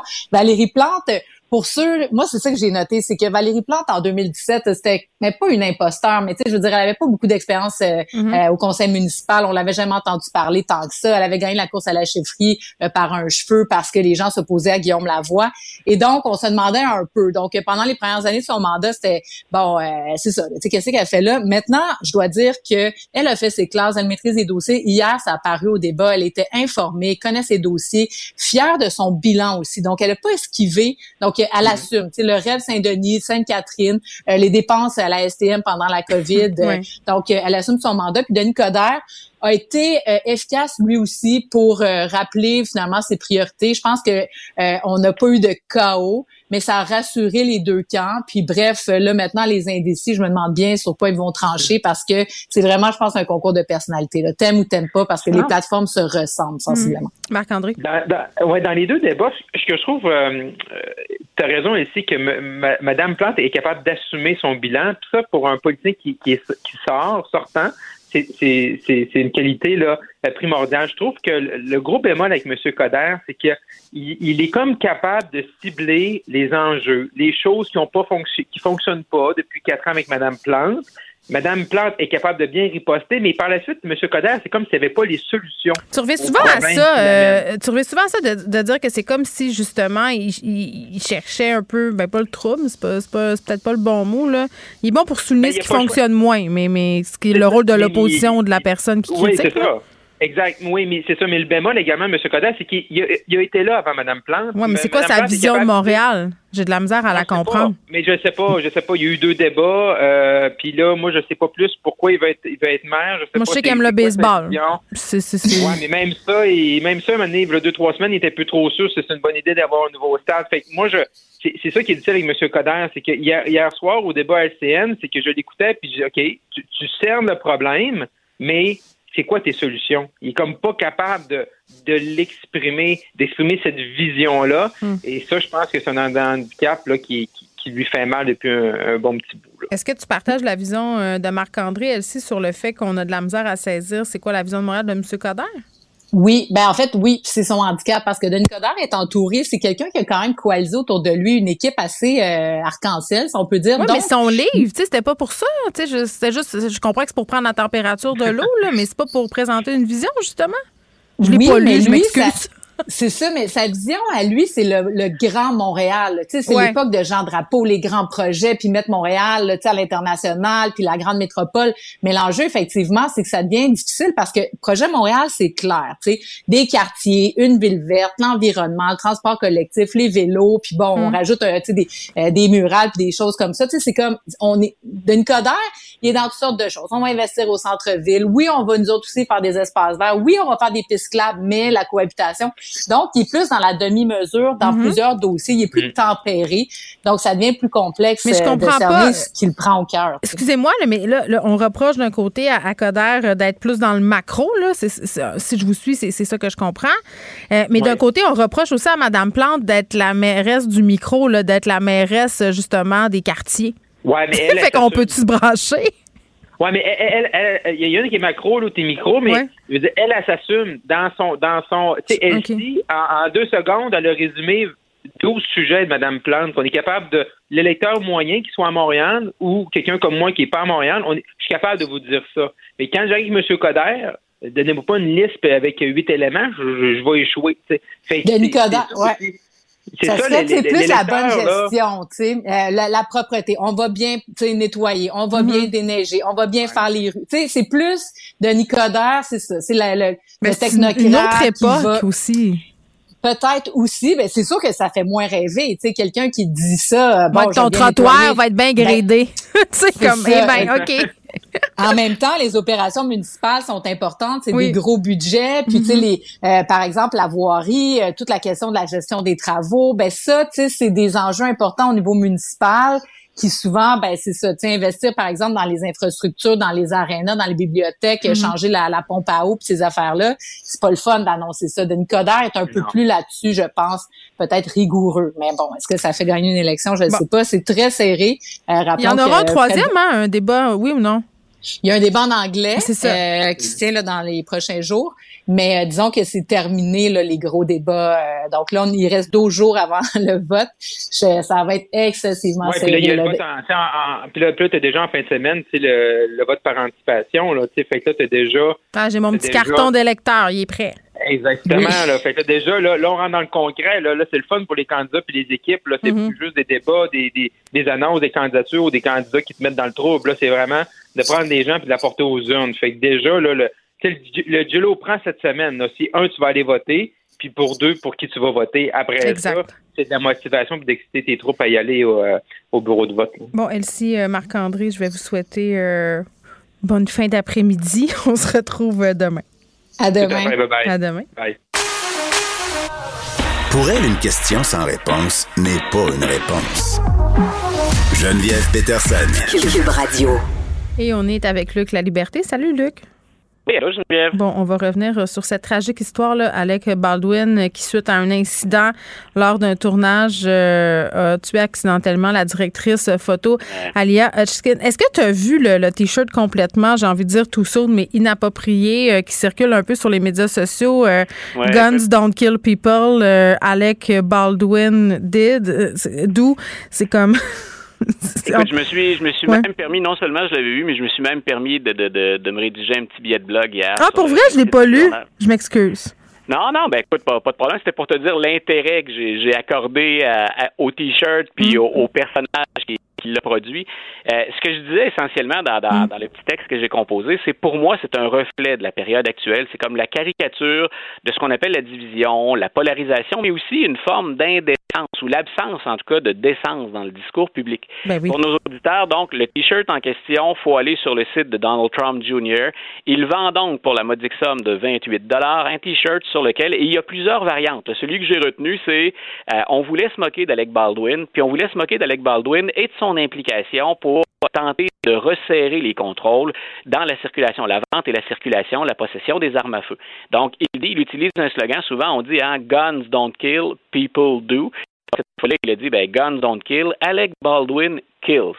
Euh, on peut comprendre l'animosité entre la famille Trump et Alec Baldwin pour ceux qui aiment bien SNL, le Saturday Night Live. Mais vas-y donc, Euh, euh, fais-nous un état des lieux. Ben voilà, Baldwin ne s'est jamais gêné. là. Dans les quatre dernières années, d'ailleurs, il a dû accumuler une joyeuse fortune. Là. Ça faisait un certain temps qu'on le voyait plus à Saturday Night Live. Et il, faisait une imitation de Donald Trump qui, a amusé la galerie, puis Ah qui, a, oui. écoute, qui a circulé sur les réseaux sociaux.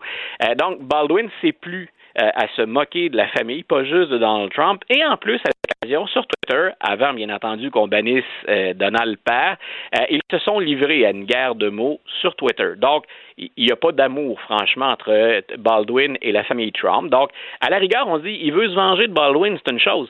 Mais il met ce T-shirt-là en vente le lendemain où on apprend la séquence des événements. Et on sait que Baldwin, est, bien sûr, Baldwin tient l'arme, et c'est lui qui se pratiquait à tirer. Mais jusqu'à maintenant, de ce qui circule, il n'est absolument en rien responsable de la situation. Et moi, ce que je trouvais absolument Attends, attends, mais, mais qu'est-ce qu'on sait, Oui. là? Parce qu'on en a parlé ici euh, quand, quand ça venait de se, se passer. Euh, moi, je- ce que j'ai compris, là, justement, c'est qu'il est en train de se pratiquer. Est-ce qu'on Ouais. sait qu'est-ce qui a causé la détonation, là, à venir jusqu'à maintenant?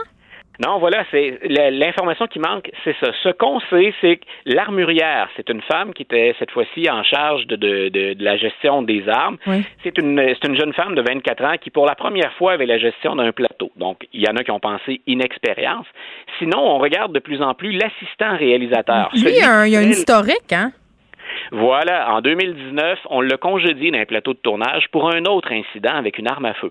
Donc là, l'attention des médias puis l'attention de l'enquête semble beaucoup se concentrer autour de ce personnage-là. Ce dont on semble être pas mal certain, c'est qu'Alec Baldwin a utilisé l'arme qu'on lui a confiée et on lui a certifié, le terme en anglais, c'est que l'arme était cold. Donc, Mhm. elle n'est pas chargée, qu'il n'y a pas de véritable munition. Et lui, ce qu'il fait, ben, on s'apprête, dans les secondes qui suivaient, on devait commencer à tourner la scène, ce qui explique la présence de la caméra, mais de la directrice photo et du réalisateur. Donc, il s'entraîne à dégainer pour attirer, et là, il appuie sur la gâchette en direction, donc, du, du- de la caméra, puis des deux individus. Donc, Alec Baldwin, on le sait, là, depuis, euh, depuis que l'histoire est sortie, il est terrassé par ça. Il est en contact avec l'époux de la directrice photo. Qui euh, donc, puis les, les deux communiquent et se soutiennent là-dedans.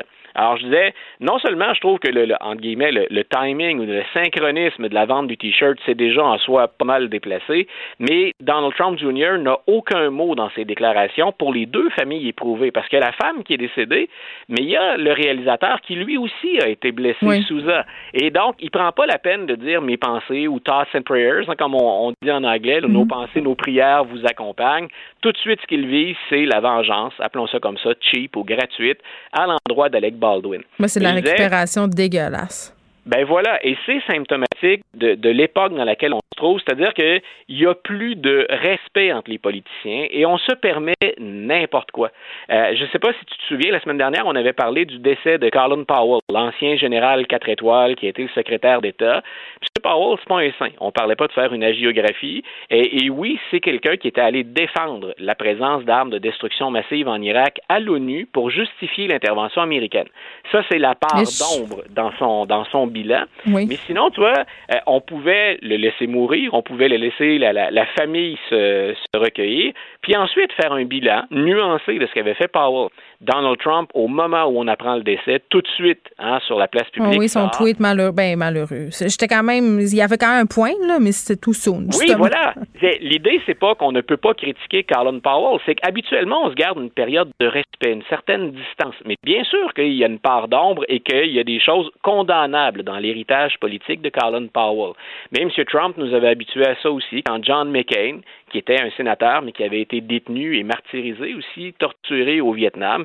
Donc, il, s'était un peu moqué même du fait qu'il avait été capturé, qu'il avait été en, détention. Donc, c'est là où je dis, les Trump n'ont rien inventé. Le climat est actuellement très malsain. On pourrait comprendre une polarisation, une division au plan politique, mm. mais au-delà de ça, il y a des, des valeurs habituellement qu'on respectait chez les politiciens qui ne sont même plus présentes. Puis, bon, imagine pour ces familles-là qui voient ça passer, ça doit être épouvantable à vivre. Euh, ah, tout à fait. Pression sur Joe Biden pour réformer le plafond de la dette. Là, il va falloir que tu m'expliques tout ça comme si tu un enfant de 5 ans. Allons-y. Euh, oui. écoute, actuellement, puis pour nos auditeurs aussi, peut-être, c'est complexe. Ben, c'est ça, oui. voilà, donc, les, pour, nos auditeurs, pour toi. Donc, non, mais c'est pour ça que je suis contente des fois là, que tu sois prof de cégep. ça, ça m'aide énormément à comprendre certains enjeux. Allons-y donc. Oui. Ce dont on entend beaucoup parler dans les médias, c'est Joe Biden avait deux plans pour des infrastructures, puis pour améliorer, c'est essentiellement euh, le volet social aux États-Unis. Ce sont deux enveloppes budgétaires séparées, mais qu'on tente de négocier en même temps. Ce qu'on oublie et qu'on négocie en même temps que ces deux enveloppes-là, c'est qu'aux États-Unis, à chaque année, on s'est imposé historiquement une mécanique.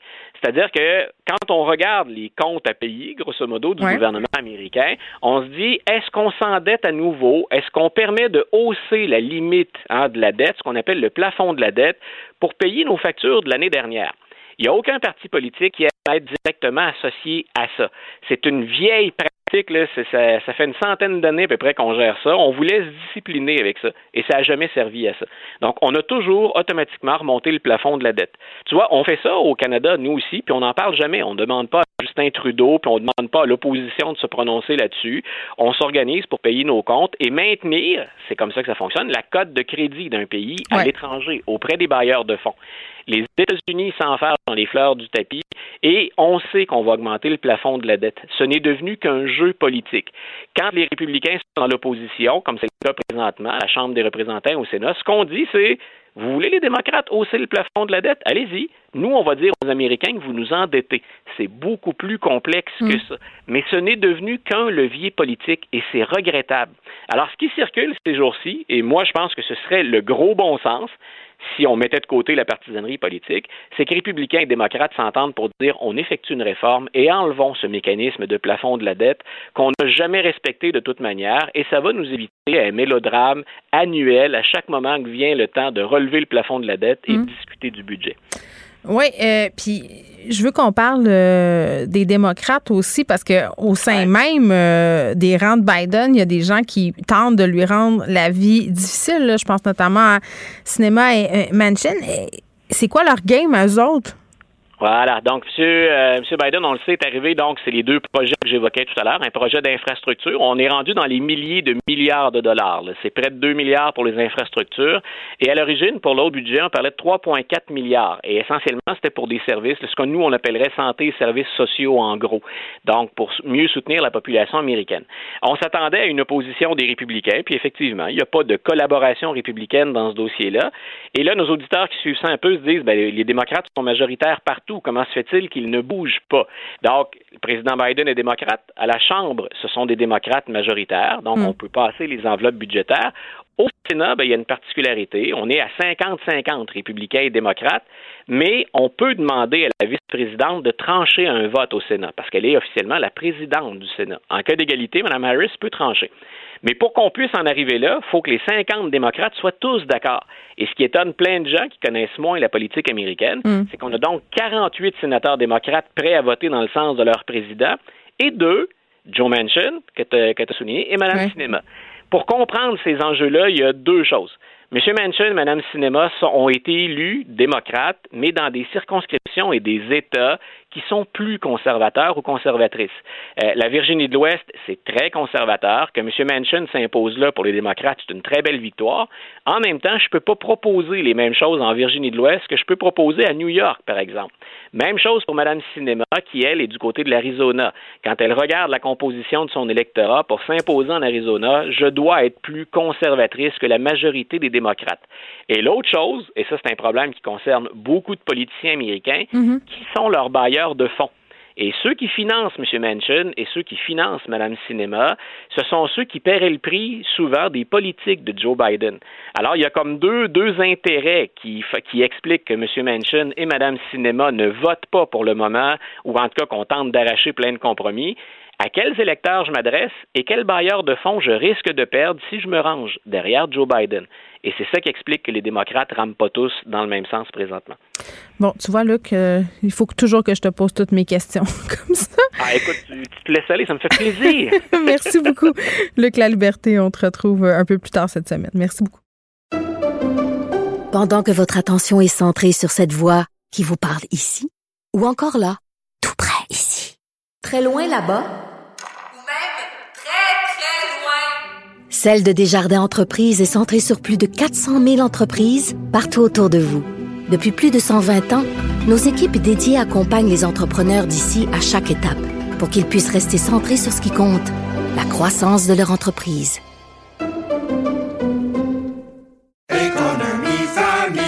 Ici Ricardo. Et Émilie, marchand d'IGA. On a envie de vous inspirer à bien manger. À moins de 5 la portion. Suffit de repérer les produits valeurs sûres et de les cuisiner avec une de nos recettes. Les valeurs sûres, c'est bien pensé, hein? Bien sûr! Détails sur IGA.net. Vous vous demandez si les plantes ressentent de la douleur?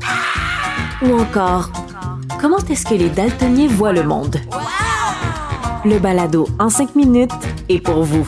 Explorez la science, l'actualité et l'histoire en un temps record. La Feu, en collaboration avec le gouvernement du Québec, est fière de propulser la série Balado en cinq minutes. Ne laissez pas les questions sans réponse plus longtemps. En cinq minutes, disponible sur l'application et le site cubradio.ca. Geneviève Peterson. Elle réécrit le scénario de l'actualité tous les jours.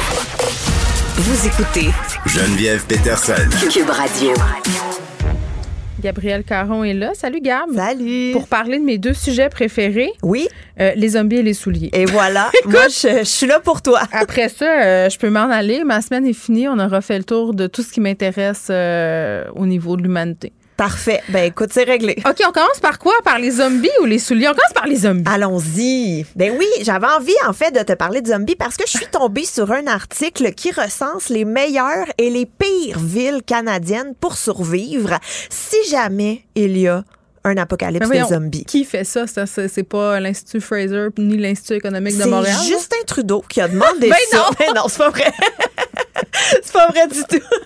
Euh, mais c'est, j'ai pas le site avec moi. C'est un truc qui a été produit par euh, Casino. Casino euh, en 20, ligne. Ouais, un casino en ligne. Donc, faut, faut prendre ça avec un grain de sel. Oui, oui, mais, oui. Mais oui. ça me fait beaucoup rire parce que moi, si, si fut une période où j'ai beaucoup pensé aux invasions de zombies, c'est pendant la pandémie. J'avais l'impression, surtout quand on se garochait au Costco pour avoir du papier de toilette, qu'on était sur le point de vivre ça. Puis j'étais là.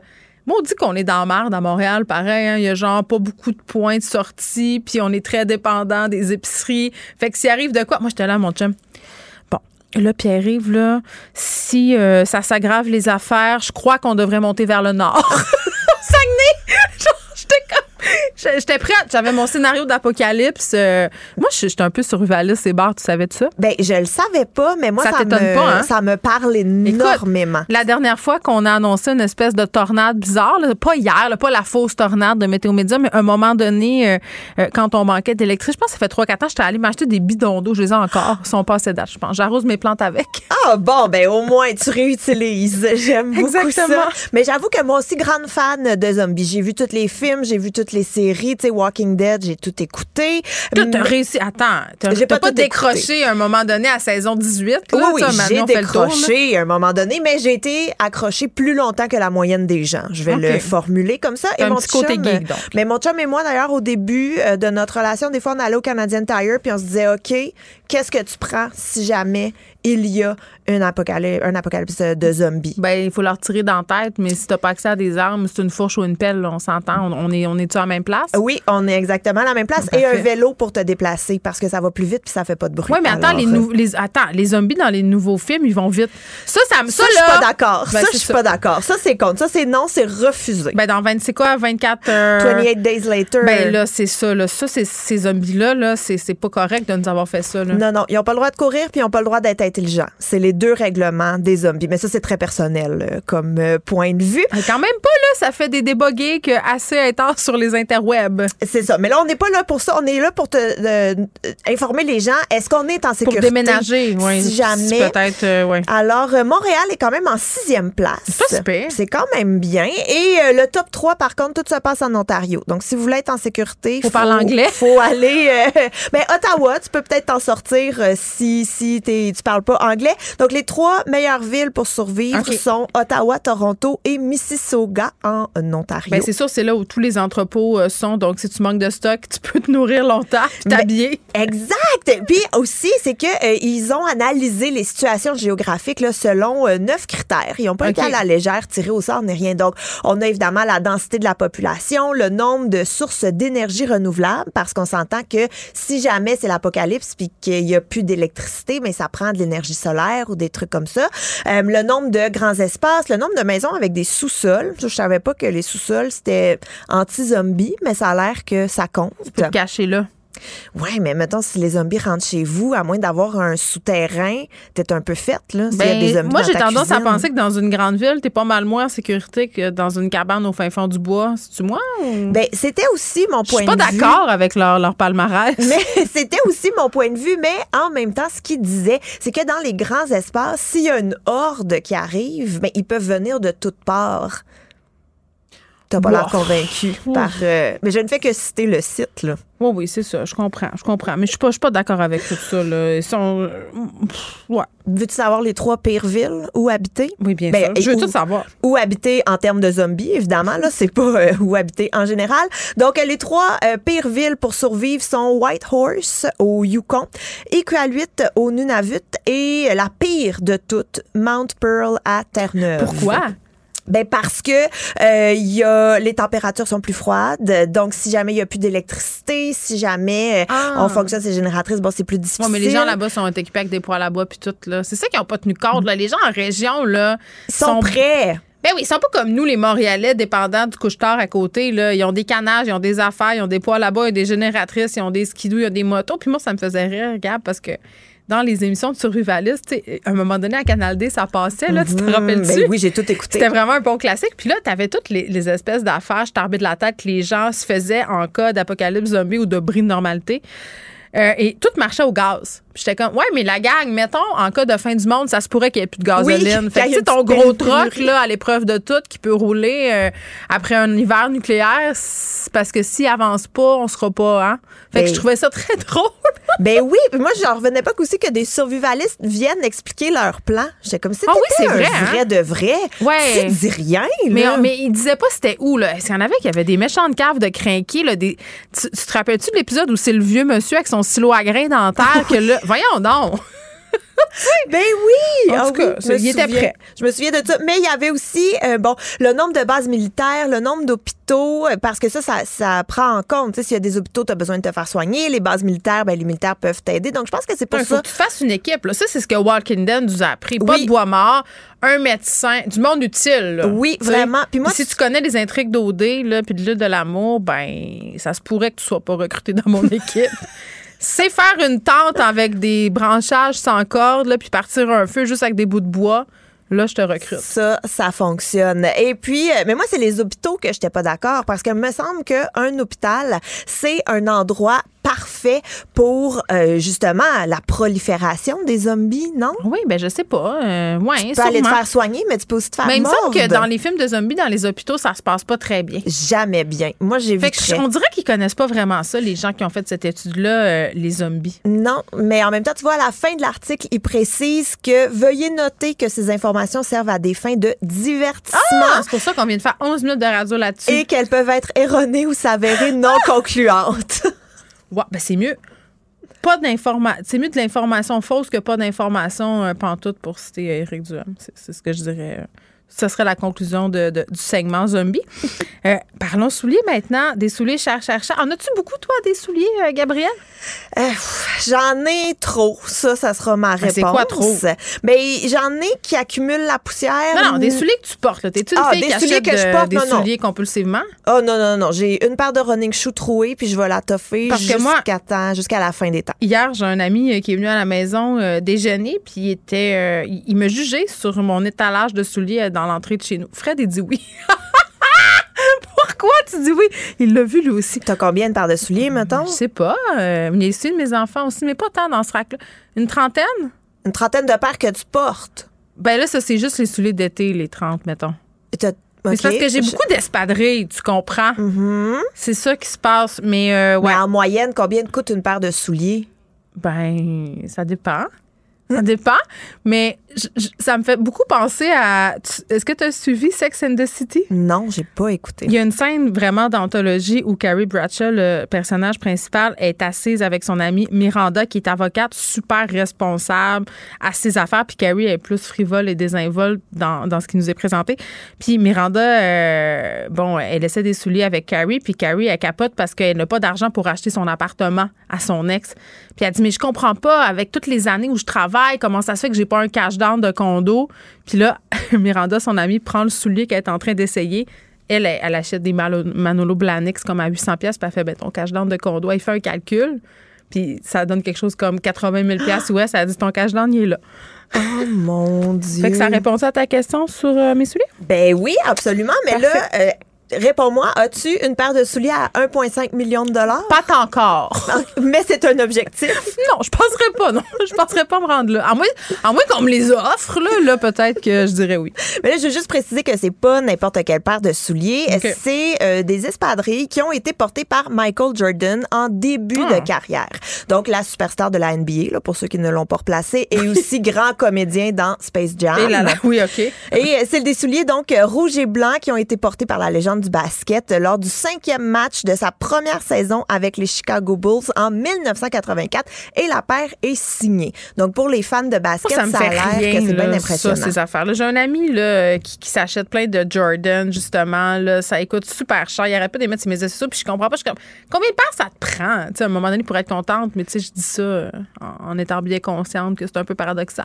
Ben en même temps, 1,5 million, c'est énorme. Mais c'est des affaires de, connex- de de collectionneurs. collectionneurs, oui. Et ils ont battu un record parce que la paire précédente avait été vendue, euh, j'ai pas, euh, 615 000 dollars. Donc, euh, c'est vraiment, c'est presque doublé le prix.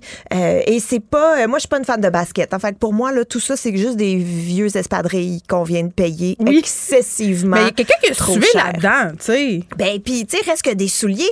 Mais c'est ça qui me rentre pas dans la tête. Tu vas accrocher ça sur ton mur en disant c'est à Michael Ben, tu Jordan? vas certainement pas les porter. Mais Olivier Primo pourrait nous éclairer euh, Mm. là-dessus parce que lui, il collectionne toutes sortes d'affaires fuckées puis bizarres. Puis à un moment donné, euh, je lui posais la question, mais qu'est-ce que ça te donne? Mais c'est- Il me disait, ben, c'est juste pour l'idée de posséder cet objet-là, parce qu'il y a des affaires qui revendent, là, mais il y a des Mm. affaires qui trippent, puis ils les gardent, puis ils sont là, puis ils les exposent. Puis moi, j'ai jamais compris. C'est comme mon chum, il achète des guitares, puis il les accroche sur le mur. Mais il joue-tu? Ben oui, mais pas tant, là. Fait que tu te dis, Hmm. Chacun son petit dada, j'imagine. Je sais pas, toi, t'en as-tu un?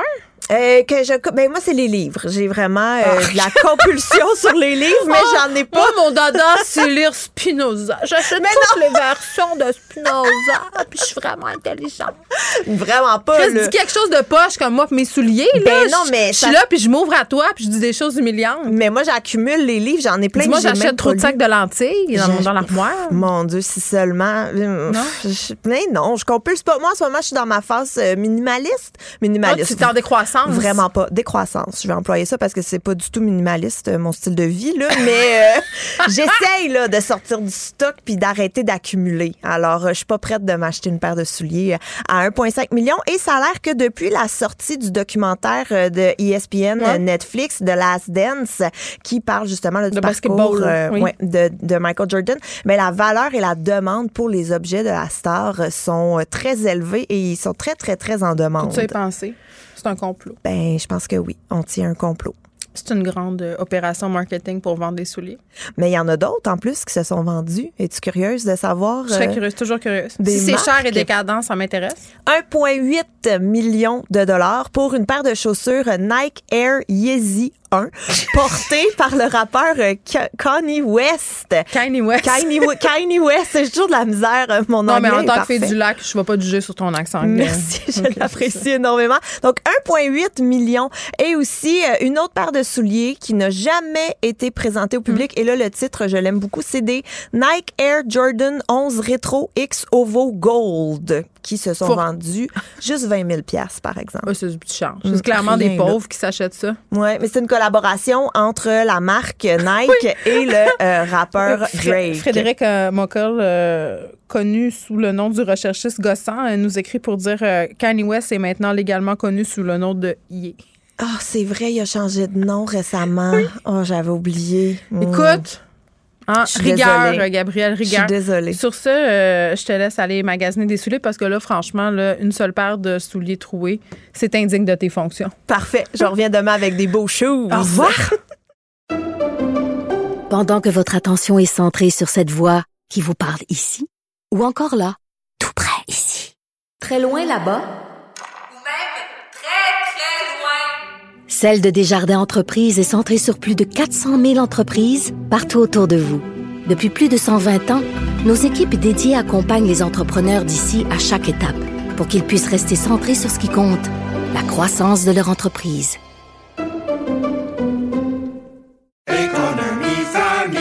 Ici Ricardo. Et Émilie, marchand d'IGA. On a envie de vous inspirer à bien manger. À moins de 5 la portion. Suffit de repérer les produits valeurs sûres et de les cuisiner avec une de nos recettes. Les valeurs sûres, c'est bien pensé, hein? Bien sûr! Détails sur IGA.net. Vous vous demandez si les plantes ressentent de la douleur?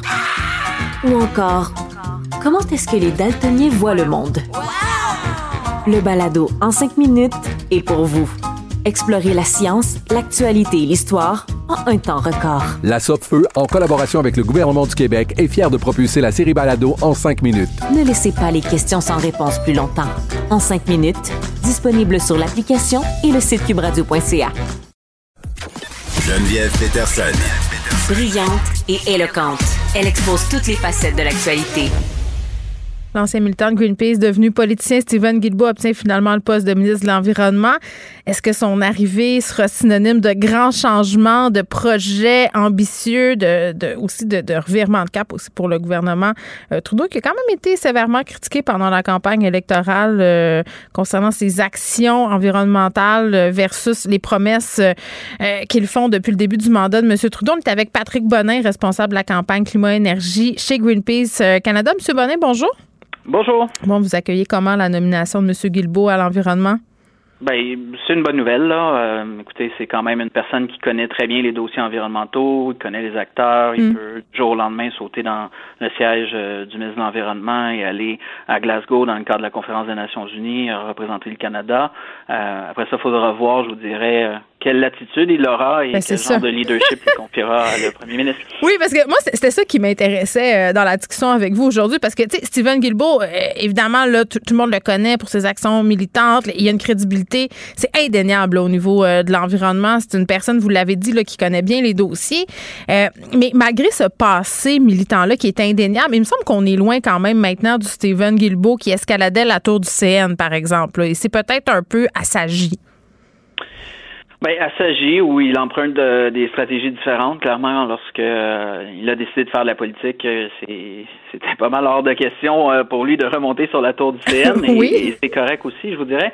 Euh, là où je pense qu'il faut analyser la décision du gouvernement, c'est de voir dans l'ensemble du remaniement ministériel. Mm. Il y a un autre poste clé euh, qui a vu quelqu'un arriver, c'est le ministre des Ressources naturelles, en fait, Jonathan Wilkinson. Maintenant, c'est l'ancien ministre de l'Environnement, des changements climatiques. Mais c'est comme s'il y avait deux ministres de l'Environnement, me soulignait tantôt mon analyste Marc-André Leclerc. Parce que d'habitude, là, ce qu'il me disait, c'est que c'était un peu un, un jeu de bon cop, bad cop euh, entre justement le ministre de l'Environnement et le ministre des Ressources naturelles. Puis là, c'est comme si M. Guilbeault et cet homme-là partageaient un peu les mêmes vues.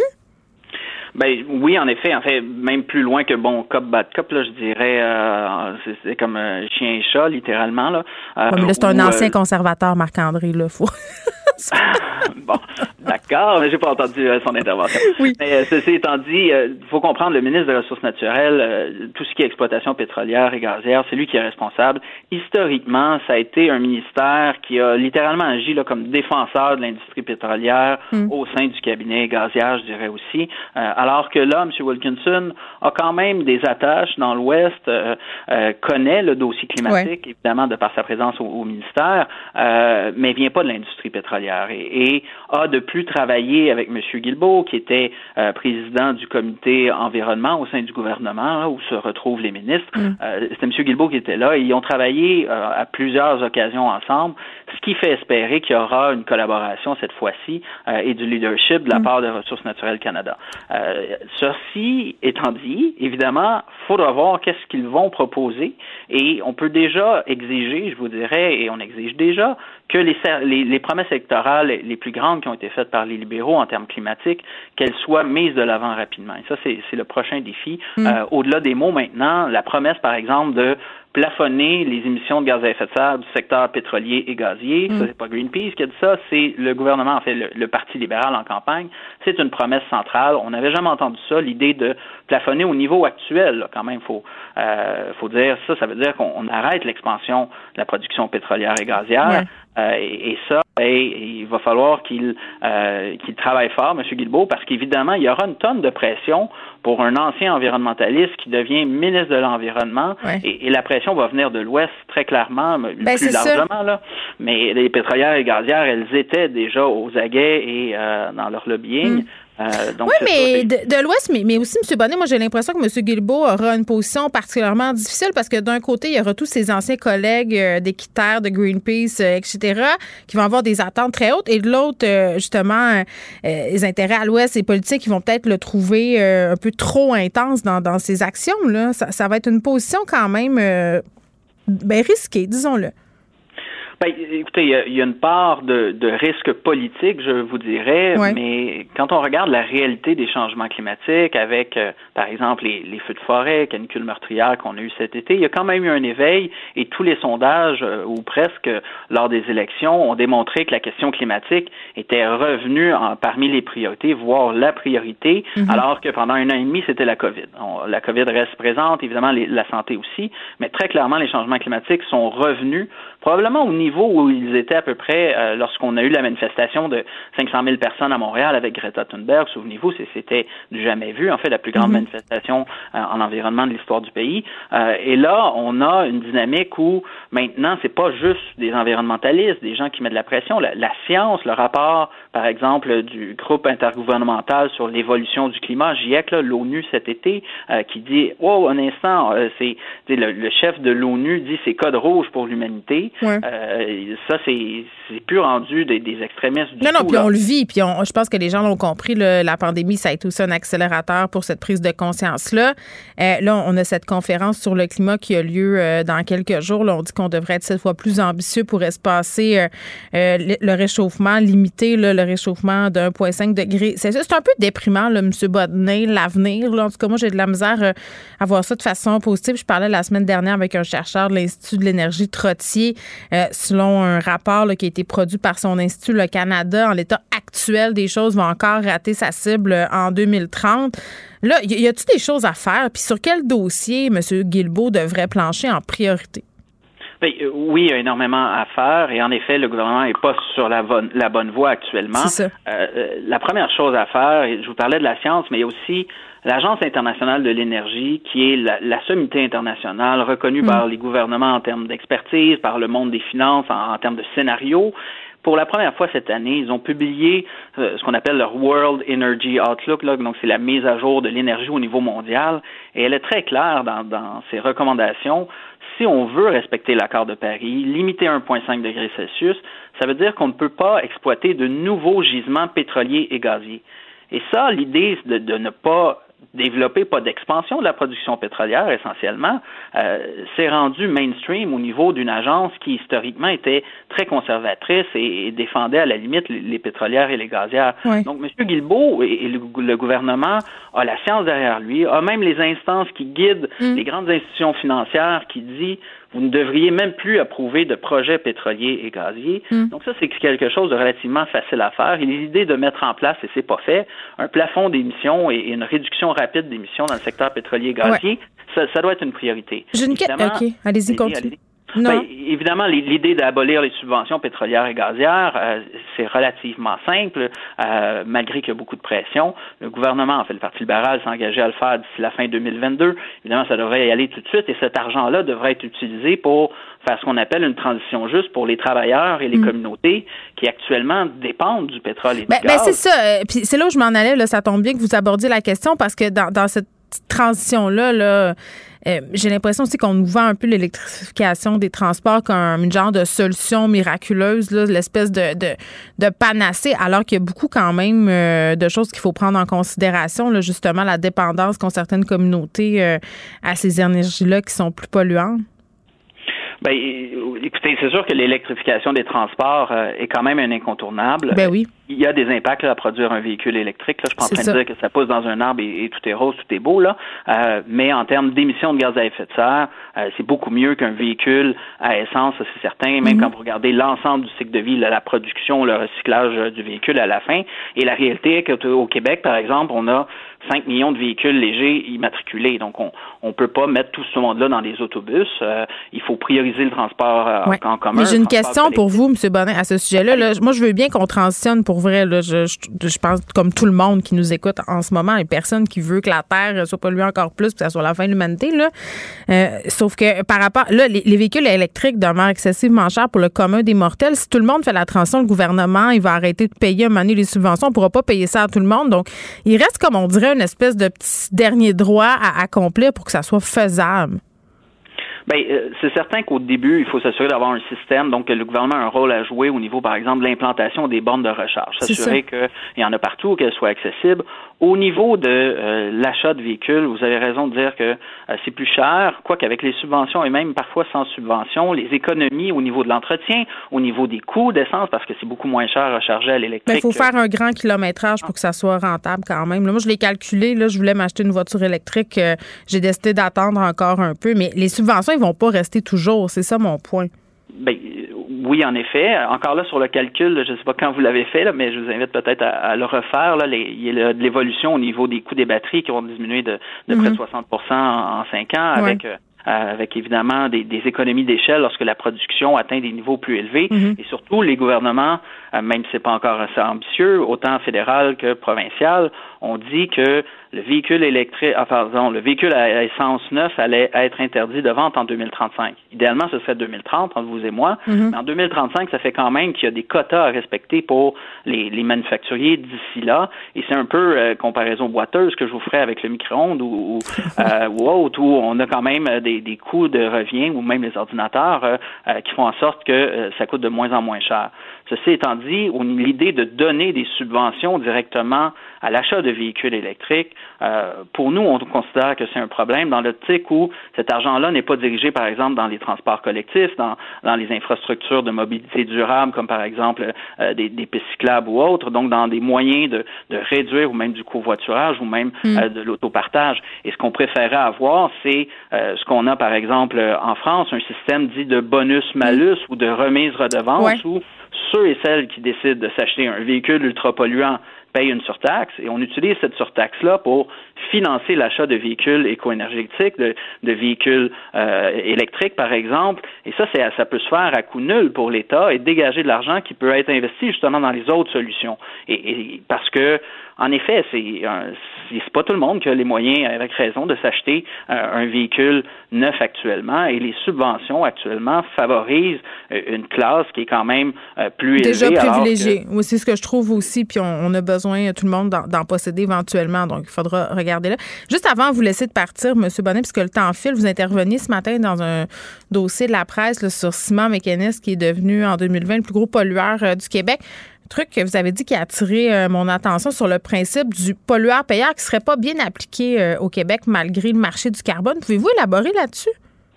Ben, faut comprendre, au, au, Québec, on a un marché du carbone ou un système de plafonnement et d'échange d'émissions. Donc, il y a un plafond et, et le nombre d'émissions disponibles diminue dans le temps. Oui. Euh, il y a un, un, prix sur le carbone. Quand vous mettez de l'essence, où on paie, tout le monde paie une taxe sur le carbone, ben, c'est 29 dollars maintenant euh, la tonne. Donc, on, on paie ça à même nos taxes quand on met de l'essence. Les grands industriels, les grands émetteurs, eux ont droit à ce qu'on appelle des allocations gratuites ou des droits de polluer gratuits. Donc, le gouvernement donne ça aux entreprises pour que ça leur coûte moins cher. Le problème, c'est qu'il y en a tellement que dans les cinq dernières années, voire même plus, les pollueurs ont reçu plus de droits de polluer gratuits qu'ils ont eu d'émissions. Au total, là, quand on regarde l'ensemble du secteur des grands émetteurs, plus de 50 000 tonnes, maintenant c'est 25 000 tonnes par année mmh. pour ces grands, les, les, alumineries, évidemment, tout le monde est, est là-dedans, là, il y en a plus de 100, euh, mais il y a trop d'allocations gratuites. Et quand on donne ça, des droits, droits de polluer, comme le fait le gouvernement actuellement, évidemment, le système, le marché du carbone est moins mmh. efficace, parce que si je vous en donne gratuitement, vous êtes bien moins intéressé ben, à réduire. Donc, c'est une logique. Et là, oui, ça en prend de, de ces droits-là, de, ou ces allocations pour éviter, par exemple, que des entreprises déménagent dans d'autres endroits à travers le monde où les règles sont moins fixes, ou d'éviter que des entreprises ne viennent pas s'installer au Québec parce qu'on a, on aurait un prix sur le carbone trop élevé. Mais de là à donner 100 de droits de polluer, ouais. euh, ou l'équivalent de tous les droits de polluer gratuits, là, on dit que ça fonctionne pas. Ben, le système n'est pas optimal. Il faut se resserrer la vis aux, aux grands pollueurs. Oui, puis ça place le Québec dans une drôle de, po de position pour le sommet euh, sur le climat. On veut se présenter comme un chef de file environnemental. Euh, il faudrait regarder de ce côté-là. Patrick Bonnet, merci, qui est responsable de la campagne climat-énergie chez Greenpeace Canada et qui agissait à la nomination de Stephen Guilbeault au ministère de l'Environnement. Pendant que votre attention est centrée sur cette voix qui vous parle ici, ou encore là, tout près ici, très loin là-bas, Celle de Desjardins Entreprises est centrée sur plus de 400 000 entreprises partout autour de vous. Depuis plus de 120 ans, nos équipes dédiées accompagnent les entrepreneurs d'ici à chaque étape pour qu'ils puissent rester centrés sur ce qui compte, la croissance de leur entreprise.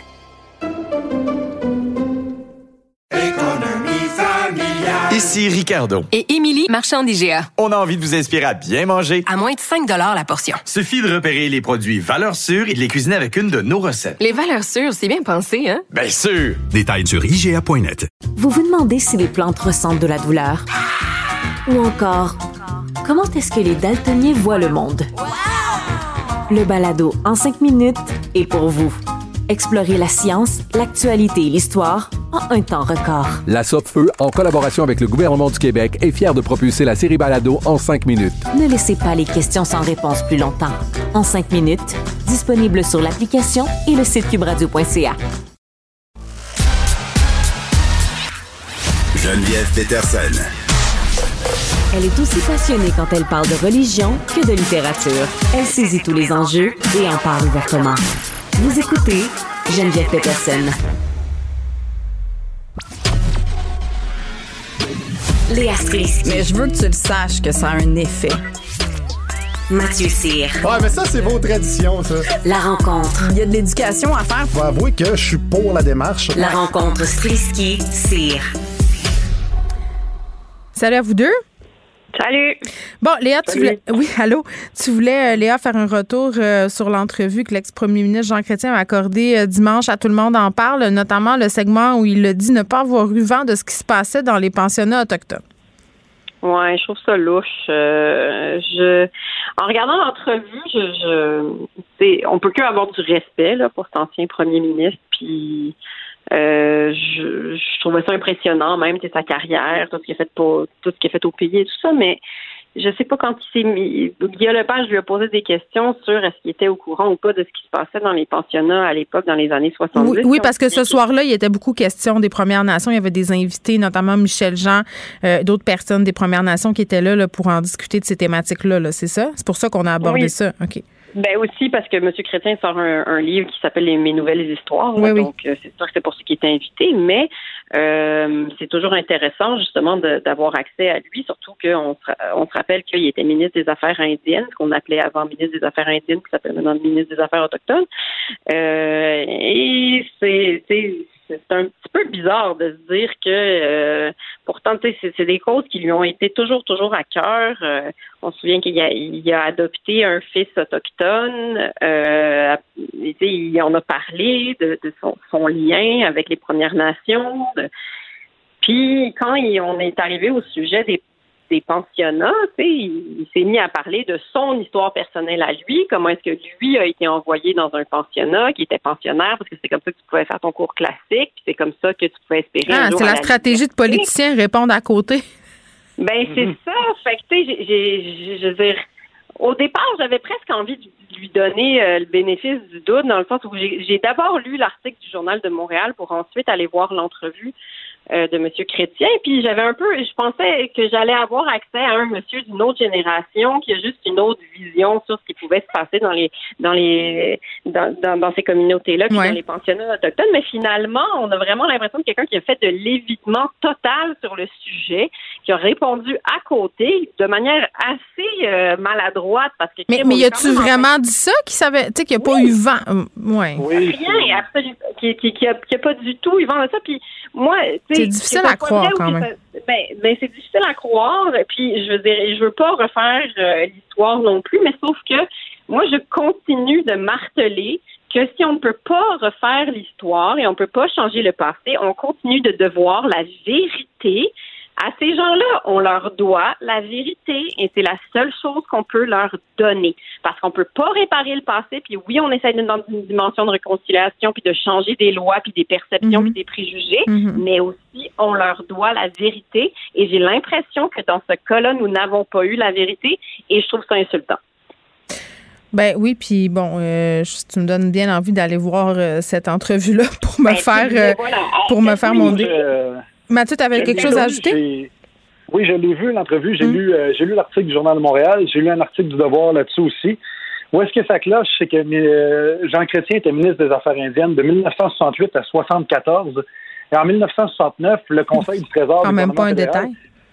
ont envoyé le, ils ont renvoyé un cuisinier du pensionnat de Latuc, qui était la circonscription de Jean Chrétien en plus, Mhm. pour une inconduite sexuelle auprès d'une élève.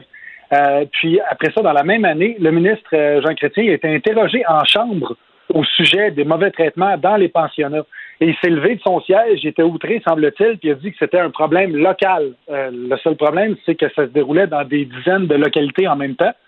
Puis en 1968, il y a un enseignant qui a écrit à Jean Chrétien pour dénoncer les crimes qui étaient commis contre des enfants à l'intérieur d'un pensionnat à Sainte-Anne de Fort Albany, dans le nord de l'Ontario. Et Chrétien a répondu au devoir qu'il reçoit des centaines de lettres par jour, puis que probablement qu'il y en a beaucoup qui ne voient pas. Puis je trouve ça aberrant de voir ça maintenant, parce qu'on parle pas d'une plainte pour un nid de poule. Puis moi, tout ce que ça me dit, c'est que M. Chrétien était trop occupé à préserver l'unité canadienne que de préserver l'intégrité des gens qui l'habitent. Léa? Ben, et je sais pas si ça nous renvoie à cette espèce de fameux silence qui était autour des agressions sexuelles. C'est ça que j'ai ressenti en regardant l'entrevue. C'est cette espèce de, on ne parle pas de ces choses-là. Et lui a, a- a- lui, euh, au-delà de- du poids politique, du fait que c'est quand ça, il était premier ministre, puis il était ministre à l'époque, mais mais euh, c'est juste que ça, ça, ça renvoie à cette espèce de- je sais pas ce que lui a vécu, puis il a dit que lui avait, c'était très maladroit pendant l'entrevue. Il a non seulement parlé de son passé de pensionnaire, puis il a dit que lui, pour, tu sais, je sais pas s'il était assez peu joli garçon, mais lui, on l'a jamais touché, tu sais. Je veux dire, c'est complètement déplacé de dire ça, puis je peux comprendre que c'était peut-être une petite boutade, puis que, tu sais, l'entrevue est en direct. Puis M. Chrétien a quand même 87 ans, mais moi je trouve que ça, renvoie à l'espèce de on ne parle pas de ces choses-là et je, je trouve ça scandaleux. Moi, je suis comme Ben, ça, on ça la banalise le geste, là. Ça, ça banalise l'acte euh, comme, comme ça a été fait pendant des générations. là. Bon, on, on va inviter les gens à aller écouter euh, cette entrevue-là. Euh, Léa Mathieu, euh, on se dit à demain. Absolument. Bye bye. Bye. Pendant que votre attention est centrée sur vos urgences du matin, vos réunions d'affaires du midi, votre retour à la maison ou votre emploi du soir, celle de Desjardins Entreprises est centrée sur plus de 400 000 entreprises à toute heure du jour. Grâce à notre connaissance des secteurs d'activité et à notre accompagnement spécialisé, nous aidons les entrepreneurs à relever chaque défi pour qu'ils puissent rester centrés sur ce qui compte, le développement de leur entreprise. Ici Ricardo. Et Émilie, marchand d'IGA. On a envie de vous inspirer à bien manger. À moins de 5 la portion. Suffit de repérer les produits valeurs sûres et de les cuisiner avec une de nos recettes. Les valeurs sûres, c'est bien pensé, hein? Bien sûr! Détails sur IGA.net. Vous vous demandez si les plantes ressentent de la douleur? Ou encore, comment est-ce que les daltoniens voient le monde? Le balado en cinq minutes est pour vous. Explorez la science, l'actualité et l'histoire en un temps record. La Feu, en collaboration avec le gouvernement du Québec, est fière de propulser la série Balado en cinq minutes. Ne laissez pas les questions sans réponse plus longtemps. En cinq minutes, disponible sur l'application et le site cubradio.ca. Ne vous laissez pas berner par ces prises de position saisissantes. Geneviève Peterson est aussi une grande sensible. Vous écoutez Geneviève Peterson. Culture et société.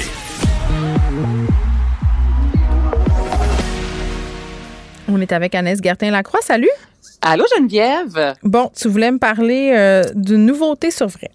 Exactement. Et là, juste avant, je vais aller avec une nouvelle. Ça vient d'être confirmé. Okay. Euh, Dune qui aura une euh, suite. Alors, ça a été confirmé, je te dirais, il y a une trentaine de minutes. Ça sortira au mois d'octobre 2023. Donc, ça va extrêmement bien pour Denis Villeneuve. Voilà, c'est dit. Parlons maintenant de la nouvelle euh, série documentaire Je t'aime gros, qui va sortir le 16 novembre sur la plateforme Vrai. Moi, je t'avoue, Geneviève, quand euh, au début, quand la plateforme a été lancée, on voyait un peu ce qui s'en venait. Puis ça, là, déjà là, ça avait vraiment piqué ma curiosité. Donc, c'est animé par Mélissa Bédard et Christine Morancy, l'humoriste. Et Ouais. les deux filles parlent de grossophobie, on s'attaque vraiment sur le fameux mythe des fois que si t'es gros, ben euh, tu fais pas l'amour, t'es pas en forme, t'es pas sexy, t'es pas attirante. Donc je vais te faire entendre un extrait, je te dis, c'est poignant, écoute ça. Je sais maintenant que je n'en suivrai plus jamais de régime. Je me suis assez limité souvent, j'ai assez repris souvent ce poids-là et j'ai plus envie d'avoir faim. Mais qu'est-ce que les gens disaient? T'es vraiment affreux, j'ai changé de poste, tu devrais pas t'habiller de même, t'étais dégueulasse. Je peux me battre un bout, mais ça fait depuis le primaire que je me bats, là, tu sais. Je suis beau! Je suis beau. Je m'aime! Je m'aime. Écoute, il y a- il y, a un bout là que j'ai- où Lise Dion raconte qu'elle ne s'est jamais déshabillée directement devant son chum, tu sais. Euh, elle dit euh, que ça se faisait dans le garde-robe, euh, tu sais, qu'elle se déshabillait, puis ensuite on ferme la lumière, puis Mm. je m'en viens te rejoindre en dessous des couvertes. Tu sais, c'est vraiment, là, puis une Christine Morancy au début de la bande-annonce parce que c'était trop long, tu sais, je peux pas la faire écouter Mais Ben, c'est. Jean-Sébastien Girard qu'on entend en, Qu'on premier. Et, et moi, ça, oui. ça m'avait beaucoup touché euh, la première fois que j'en avais entendu parler de son régime yo-yo. C'était dans une balado avec Ber- euh, Bernard Lavallée, nutritionniste urbain. Puis, tu sais, on voit les gens à télé, puis on n'a aucune idée de ce à quoi ils s'astreignent. C'est ça l'affaire aussi, à un moment donné.